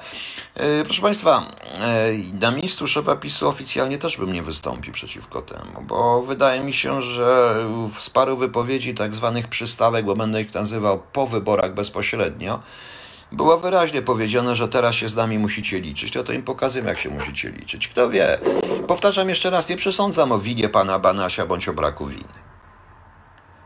Nie przesądzam, ale jeżeli pan Banaś jest winien, to winne jest także CBA, BW i wszystkie służby specjalne, które nie wykryły tego kilka lat temu, kiedy zajmował te swoje stanowiska. Jeśli pan Banaś jest winien. Jeśli pan Banas jest niewinien, to w takim razie skąd się wzięło zawiadomienie do prokuratora ze strony CBA. No, no więc widzicie Państwo, ja nie wypowiadam się i nie wypowiem się na temat winy. Pytanie teraz tylko, czy potępiam pana Banasia, czy nie. Z jednej strony, jako urzędnik państwowy, jako państwowiec, tak, bo to na tym wszystkim cierpi państwo. Z drugiej zaś strony, jako człowiek, nie wiem, jak ja bym się zachował na jego miejscu. Być może w ten sposób, być może również w ten sposób. To jest, proszę Państwa, chore. Znałem ludzi, którzy potrafili to znieść, którzy potrafili się przeciwstawić, wiedząc, że przegrają i przegrali. I przegrali. I być może warto, żeby ci ludzie wrócili. Ale nie sądzę, żeby w tej chwili, w tej sytuacji mogli wrócić ci ludzie. Potrzebna jest co najmniej 2-3 miliony ludzi rozsądnych, którzy stworzą takie środowiska, jakie to, takie środowisko, środowisko, które będzie mogło zmieść cały ten post okrągłostołowy, postsolidarnościowy e, establishment, który się zrobił. Tak, postsolidarnościowy. To nie dotyczy tych państwa, bo wielu z państwa, e, tych starszych szczególnie, walczyło, było bitych, maltretowanych, rzeczywiście było niszczonych, ale wy nic nie znaczycie, proszę państwa. Zobaczcie, kto rządzi. Zobaczcie, kto doszedł do władzy. Kto, nie chodzi o PiS czy o PO i tak dalej, chodzi o całą grupę złożoną z 460 posłów i 100 senatorów. Proszę bardzo pan Karczewski. Ja naprawdę mam gdzieś. Czy, I nie obchodzi mnie, czy pan Karczewski zarobił 400 tysięcy czy milion złotych. Czy, je, czy zrobił to legalnie, czy nielegalnie. Znaczy, to nie, to nie jest tak, czy legalnie, czy, czy, czy to, czy, jeżeli to robił, należy mu się, jeżeli jest dobrym fachowcem. Mnie interesuje, mnie, mnie obchodzi tylko jedna rzecz jak, że ten człowiek mówił, że pracuje się dla idei, mając orzeczenie prawne, że może dorabiać na urlopie bezpłatnym. Ja znam lekarza, która, też lekarkę, która będąc na urlopie, yy, na urlopie również bezpłatnym, bo musiała go wziąć. Zabroniono jej dorabiać dyżurami, bo mogła, bo jest na urlopie bezpłatnym, kazano jej zrezygnować z czegokolwiek. Więc miała również orzeczenie prawne, jak Państwo widzicie, orzeczenia prawne bywają dziwne, bywają różne. Tak samo jest w tym przypadku. To mnie interesuje. E, bo ja mając, bo ja, bo ja naprawdę ani nie zazdroszczę, doceniam fachowość. Jeżeli ktoś jest fachowcem, niech zarabia miliony. Tylko niech nie mówi, że pracuje się dla idei, bo to jest fałsz. I to w wypadku pana Karczewskiego to mi chodzi. Taki fałsz popieracie. I teraz ci państwo, którzy tutaj pieją peany na temat PiSu, różnych rzeczy na temat, czy nie myślicie, że warto, żeby jednak PiS się sam oczyścił i stworzył od nowa partię, która może niech się nie nazywa Prawo i Sprawiedliwość, ale się naprawdę nazywa jakaś polska partia w tym momencie? Jest to możliwe, wbrew pozorom, bo tam też było dużo ludzi zagubionych, którzy potrafili przezwyciężyć własne idiosynkrazje, ale oni wszyscy przegrali. Oni wszyscy przegrali i zajęto się typowo stalinowską propagandą. Ja nie sądzę, żeby z tej formacji, która teraz jest, wyszło coraz coś pozytywnego, nawet jak będziecie mieli trzynastki, czternastki, szesnastki w e, emeryci. Skądś na to trzeba będzie zapłacić. E, system emerytalny leży i system emerytalny padnie i to zabije każdą partię. Może dlatego Polską nikt nie chce rządzić, dlatego potrzeba nowego środowiska, który zrobi zupełnie nowe państwo, nowe otwarcie. Jest również sytuacja międzynarodowa. My dyskutujemy nad panem Banasiem, innym panem, ale to jest, proszę państwa, nowa, nowe środowisko. Y, to jest, y, ale to jest, proszę Państwa, stary system. Potrzeba nowego systemu, trzeba to zmienić, a, y, trzeba zmienić to jakościowo. A co będzie z tego, tej wojny? Bo to już nie jest wojna Niku z opozycją i z tymi, tylko to jest wojna wewnętrzna w samym PiSie i w samym środowisku, które my nazywamy PiS. Więc zobaczymy będzie. Z tym zawiadomieniem e, uważam, że struktura MS miała dużo wspólnego, natomiast fizycznie nie powiedziane jest, czy to nie pójdzie w umorzenie. Nikt w ogóle, nim w ogóle Białystok to sowicie dobrze rozpatrzy, to Banaj zrealizuje i skończy kilka swoich tematów. Powiedz, że ma większą możliwość bijania gwoździ tym, który będzie chciała, niżeli te zawiadomienie niewiadomego, które wyszło z CBA. Tak, ale proszę Państwa, ja się z Panem zgadzam, Panie Mark Antoni. W tym momencie z pozycji szefa NIK ma o wiele większe możliwości. I to już widać, co może. Po prostu. William Shakespeare, co za straszna era, w której idioci rządzą ślepcami. No właśnie, niestety. Tak to wygląda. W każdym razie to jest dla mnie bardzo ważne. Jako wasz czuły narrator, czule przemawiam na ten temat. Czule mówię na ten temat po prostu, bo to dotyczy kraju, to dotyczy całej Polski. Nikt sobie tej chwili nie zdaje sprawy, jak ta wojna przełoży się na naszą pozycję międzynarodową. Jeśli dodamy do tego równoległy atak dotyczy Sądu Najwyższego dotyczący tej Izby Dyscyplinarnej i tych wszystkich rzeczy. A na przykład wiem, że e, że dyscyplinarkę mają wszyscy prokuratorzy, którzy zaczęli przeciwko Andruszkiewiczowi jakieś śledztwo. No dobrą sprawę. To też bardzo ciekawa postać i też bardzo ciekawy człowiek, który nie wiem skąd oni biorą tych fachowców. E, pisma krótką ławkę, bo, za, bo chce mieć krótką ławkę, bo uważa, że tylko swoi. A co to znaczy swoi? Bierni, wierni i posłuszni, tak. BWP, już nawet nie, były taki kiedyś bojowy wóz piechoty. BWP już w tej chwili nie BMW, ale BWP, bo to jest takie zdolne i toporne jak BWP, tak na dobrą sprawę. W dzisiejszym, oczywiście na dzisiejsze pole walki. No niestety widzę, że Ministerstwo Sprawiedliwości e, w tej chwili będzie tym atakiem mocno traktowane.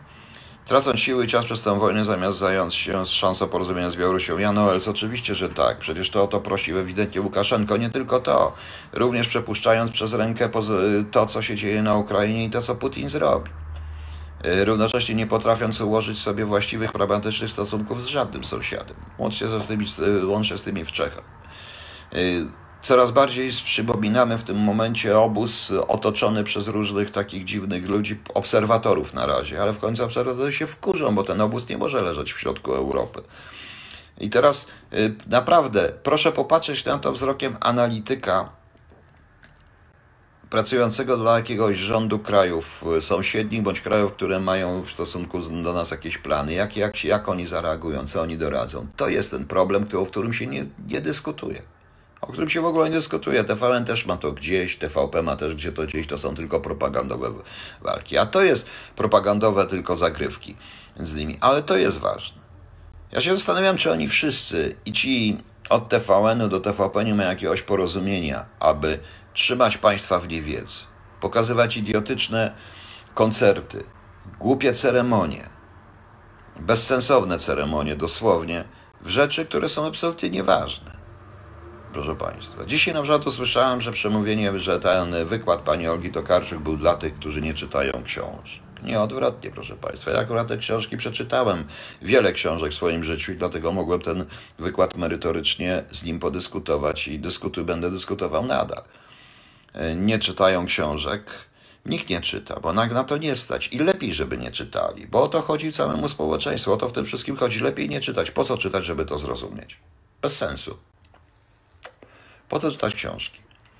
Pan Paweł Miter napisał książkę, która prawdopodobnie nie osiągnie takich historii mm, i takiego poziomu jak książki Sumlińskiego, ponieważ pan Paweł Miter ma na tyle w sobie e, dystansu wobec siebie, a rozmawiałem z nim co prawda na Facebooku, nigdy osobiście i przez różne tego, to, to proszę Państwa, dystans do siebie, że nie będzie robił tak idiotycznej promocji, jaką robi Sumliński po prostu ze swoimi książkami. Ja uważam, że ta książka jest o wiele bardziej wartościowa niż jakiekolwiek, jakie, jakakolwiek książka pana Sumlińskiego, czy wszystkie razem. Proszę mi wybaczyć, ale mówię otwarcie, bo dlatego tak uważam. Tak uważam i mam prawo uważać, bo yy, tak samo jak mam prawo uważać się za lepszego pisarza od laureatki Nagrody Nobla, więc się uważa po prostu. Marlena Z. Władza o to chodzi, a nie społeczeństwo. Pani Marleno, dlaczego społeczeństwo nic nie robi? Potrzebne jest 3-4 milionowe środowisko, które potrafi, ludzi rozsądnych, które potrafi wyławić kandydata. Czy Państwo nie wiedzą? Czy Państwo sobie nie zdają sprawy, to co ja mówiłem przy wyborach samorządowych, że to jest największa szansa? Samorządność? Że kiedy takie środowisko obsadzi swoimi ludźmi, a nie PSL-em, PiS-em, y, PO, czy tą całą resztą zmieniającym barwy przez 30 lat, ale swoimi nowymi ludźmi obsadzi cały kraj, to wtedy ten cały ten cyrk okrągły z 460 posłami i 100 senatorami i ich rodzinami będzie absolutnie ubezwłasnowolniony. Nie będzie w stanie nic zrobić. Nie wiecie, nie widzicie Państwo? Co wyślę? Policję na kogo? Jaką policję? Wojsko? Jakie wojsko? Na kogo? Wprowadzi stan wojenny? Ależ proszę bardzo, niech wprowadza. Kim? Jak? Oni nawet armatek wodnych nie mają, odpowiednich, ani dobrze wykształconych batalionów ZOMO. Mówię wprost i mówię otwarcie, proszę Państwa.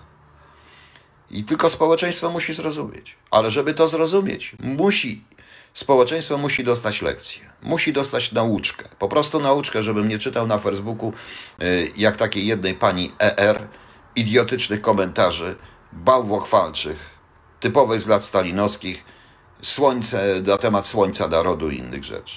Nie może być słońca narodu, muszą być ludzie rozsądnie odpowiedzialni przed narodem, ale to, proszę Państwa, nie moja sprawa. Nie moja sprawa. Jeżeli ludzie będą, y, jeżeli ludzie będą y, obrażać się na ludzi tylko dlatego, że ktoś ogląda TVN, a ktoś inny ogląda TVP, bo uważają, że nie mają własnego zdania, tylko muszą mieć jakąś telewizję, żeby to zdanie mieć własne to jest, proszę Państwa, chore. Dlatego społeczeństwo musi zrozumieć. Tacy jak ja nic nie zrobią i nie mają zamiaru. Nawet ja zresztą nie mam zamiaru, oni mnie załatwią prędzej czy później. E, oni mnie załatwią prędzej czy później. Nie będą brać do wojska w trybie natychmiastowym. Jak ich wezmą, jak ich wezmą, yy, proszę Państwa, w trybie natychmiastowym, no to co z tego? To zawsze można odmówić. Tylko trzeba chcieć odmówić po prostu. No. Yy, trzeba, to trzeba chcieć odmówić, a się nie odmówi. Będziecie wiedzieli, będziemy się modlili, chwalili, bo co, bo przyjedzie pan prezydent, pośpiewa z nami piosenkę, poklepie konika, zrobi se selfie. Rady boskie, proszę państwa. Ja naprawdę wolałbym, żeby do mnie przyjechała taka ładna piosenkarka występująca w reklamie, dziewczyna blondynka, która mi się naprawdę podoba i też zrobiła sobie selfie. To jest lepsze, przynajmniej zaśpiewa cokolwiek. O wiele ładniej od pana prezydenta. No i o co chodzi? No i o co chodzi? Nie na tym to wszystko polega. Nie na tym to wszystko polega, proszę państwa.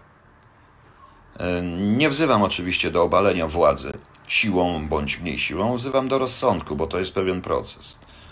Ale niestety, proszę Państwa, do społeczeństwa trzeba dotrzeć na dużą skalę przez główne gremia. Pani Marzena, i to jest właśnie pewien błąd, który robią wszyscy w Polsce. Uważacie, że tylko główne media, nie macie internetu, nie macie Facebooka. Nie, to są czasy, w których już nazizm i Adolf Hitler byłby niemożliwy ze względu na istnienie mediów społecznościowych i nic się nie da ukryć. Po prostu. No. Po prostu proszę Państwa. Bardzo proste. Tym bardziej, że ludzie pragmatyczni, którzy by zaczęli nagle mówić naprawdę o polityce bezpieczeństwa, polityce zewnętrznej, polityce zagranicznej, w sposób prowadzonej w sposób pragmatyczny, o tym wszystkim, co ja mówię, to takich ludzi nie ma. Bo zobaczcie teraz, proszę Państwa, tego pana Hołownię. Zadać mu jedno pytanie, jak on widzi strukturę służb i bezpieczeństwo państwa. Zobaczycie stek bzdur, które powie. Stek bzdur, które płyną codziennie ze wszystkich telewizji. A jeszcze się śmiesznie mówi, bo tutaj Dewan się zastrzega, że on nigdy nie był ich, on tylko współpracownikiem był. Dlaczego uważasz, Sumiński zrobił w swojej książki? Ja skupię się na czymś innym, co tyczy, e, tyczy owej promocji.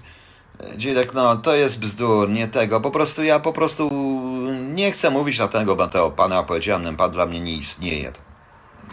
Nie istnieje dla mnie, tak samo jak nie istnieje szereg innych rzeczy. W tej chwili już dla mnie.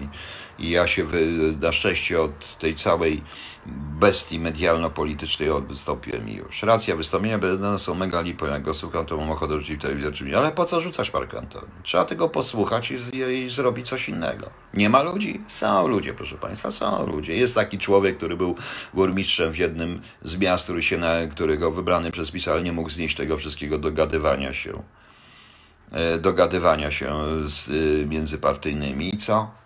I co? Może być, tylko kto go poprze? No. Kto go poprze? Kolejne oszą... Po prostu chodzi o to, cały czas mówię, nie ma w Polsce trzech milionów ludzi rozsądnych. Nawet milion ludzi rozsądnych wystarczy, żeby rozwalić ten system. Nie ma tych, którzy będą myśleć, a nie będą generalizować. Największym bzdurą jest twierdzenie wszyscy won, proszę Państwa. Nie wszyscy won. Wielu ludzi, również z tych środowisk teoretycznie przeciwnych, gdy zobaczy ten rozsądek, będzie potrafiło działać rozsądnie. Bo wie dobrze, że nie może, bo czasami yy, weźmy pod uwagę sędziów. Ten system przemienia sędziów. On ich, ich tworzy w odpowiedni sposób. Ludzie, którzy wchodzą w to środowisko, często są ludźmi pełnymi naiwnymi, pełnymi nadziei, że coś się poprawi, tak samo jak ludzie, którzy głosują. I potem się nagle okazuje, że muszą być w tym systemie. Pozostają w tym systemie i są zmieniani przez cały system. I ten system trzeba zmienić. A nie to, żeby naszych sędziów zastąpić inny, żeby jednych naszych sędziów zastąpić innymi naszymi sędziami. Ludzie sobie nie ufają, to wasza sprawa. To sobie nie ufajcie po prostu. Piszcie sobie różne rzeczy, działajcie, kłóćcie się na Facebooku o duperera, a tymczasem zrobi się coraz ciekawiej. Rosja wchłoni Białoruś, zrobi Ukrainę kadłubową nastawioną antypolsko i będziemy mieli. No. ale chyba żaden nie ma pojęcia. Nie, Mick Figarski nie ma pojęcia, to nie umie czytać? Przecież to wystarczy, trzeba mieć jakiś system. Trzeba mieć jakiś system, proszę Państwa. Nie system, tylko trzeba wiedzieć, jaki jest system. Chodzi o system bezpieczeństwa. Nie potrafi czytać? Ja proponuję mu, żeby przeczytał parę książek ogólnodostępnych i będzie miał to pojęcie. Nie chodzi, żeby znał szczegóły, tajniki, techniki pracy operacyjnej, wszystkie. To nie o to chodzi. Nie o to chodzi również, żeby w kółko mówił pierdoły i bzdurne słowa pod tytułem wojna hybrydowa czy wirówka i uważał się za speca od służb. Przecież to jest śmiejsze. Ale pan Duda odpowie lepiej. On Hołowni, Monika Aleks, pan Duda nie odpowie na żadne pytanie poza tym, poza tym, poza robieniem teatralnych gestów, mówieniem na temat patriotyzmu i opowiadaniem pierdół e, i całowaniem konia, czy czegoś innego. Nie wiem, co on tam no, ostatnio się z czym tamtego, tak wiem, ważne, ale ważne, ale był, poklepał, poklepał was wszystkich, poda wam jeszcze jabłka, wy wybierzecie po prostu. Tym bardziej, że akurat o czym my dyskutujemy, prezydent się nie liczy w ogóle i bez względu na to, kto nim będzie, nie liczy się w ogóle. Tu chodzi o zupełnie co innego. Ja przypuszczam, że również w tym środowisku politycznym, które jest teraz, ja też to generalizuję, są ludzie na tyle rozsądni, opcji zresztą, którzy, którzy to wszystko widzą i to wszystko słyszą. I doprawnie się ze mną zgadzają, tylko niestety nie mają im sił. Brakuje silnego, sensownego przywództwa, które pociągnąłby realistyczne. A nie potraficie znaleźć takiego przywódca? Znajdźcie. Znajdźcie. Znajdźcie. Przecież to jest. I kogo będziecie obwiniać? Niemcy i Rosjanie nie pozwolą? Bzdura. Absolutna bzdura, po prostu nie ma takiego przywództwa. Rzeczywiście i nie ma. A jeżeli by się nawet znalazło, to się nie będzie chciało, to nie będzie chciało, bo po co? Bo i tak zostanie zniszczone bardzo szybko przy poklasku całej masy ludzi. Bardzo proste. I wyciągane będą rzeczy bezsensowne Y, dlatego że zawsze jest tak, że złodzieje i bandyci są najbardziej, tworzą prawo, tworzą najbardziej szczegółowe prawo i najbardziej prawo, które można najbardziej łamać, proszę Państwa, i już. No właśnie, poza tym, y, jak już powiedziałem, y, ta strona w ogóle nie potrafi dbać o swoich ludzi. Po prostu patrzy, jak ci ludzie zostają niszczeni i ci ludzie, i ci ludzie znikają. To widać. To widać totalnie ta pra, tak zwana konserwatywna strona, prawica i tak dalej. Potrafi. Nie potrafi. W odróżnieniu od przeciwnej strony, która jednak potrafi dbać o różne historie. No. I to jest problem, proszę Państwa. W każdym razie, sprawę z panem Banasiem obserwuję już w tej chwili jako kibic i kibicuję panu Banasiowi. Autentycznie kibicuję panu Banasiowi. E, Bez względu na to, czy on jest winien, czy nie, uważam osobiście, że on e, jest, e, że po prostu ma, ma cechy charakteru, ma takie cechy, no może nie cechy, ma takie uwarunkowania charakterologiczne, wspomagane pewnego rodzaju naiwnością, które pozwalały go wpuścić go w kanał z tym wszystkim i prawdopodobnie został wpuszczony w kanał z tym wszystkim. Ale teraz naprawdę postępuje jak facet. Choć prawda nie wiem, czy łatwiej mu było z szefu z pozycji, żeby zrezygnował z pozycji, z tej pozycji, w której jest, albo postawił się po prostu do dyspozycji parlamentu. I ciekaw jestem, co by zrobił wtedy parlament, gdyby pan Banaś postawił się do dyspozycji parlamentu. Nawet nie rezygnując, ale postawił się do, do dyspozycji parlamentu.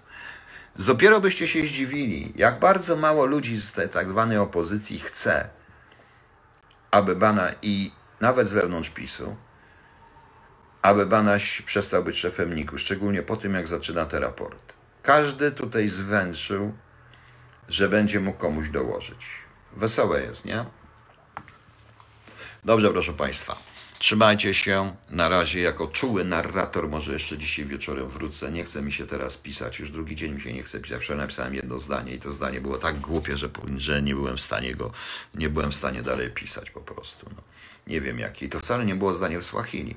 Chociaż jak widzę mój wykład na temat języka Swahili, wykład w cudzysłowie oczywiście nie było, ale rzeczywiście tam jest ten y, czas teraźniejszy nieokreślony i podmiot może być każdy. No wiadomo.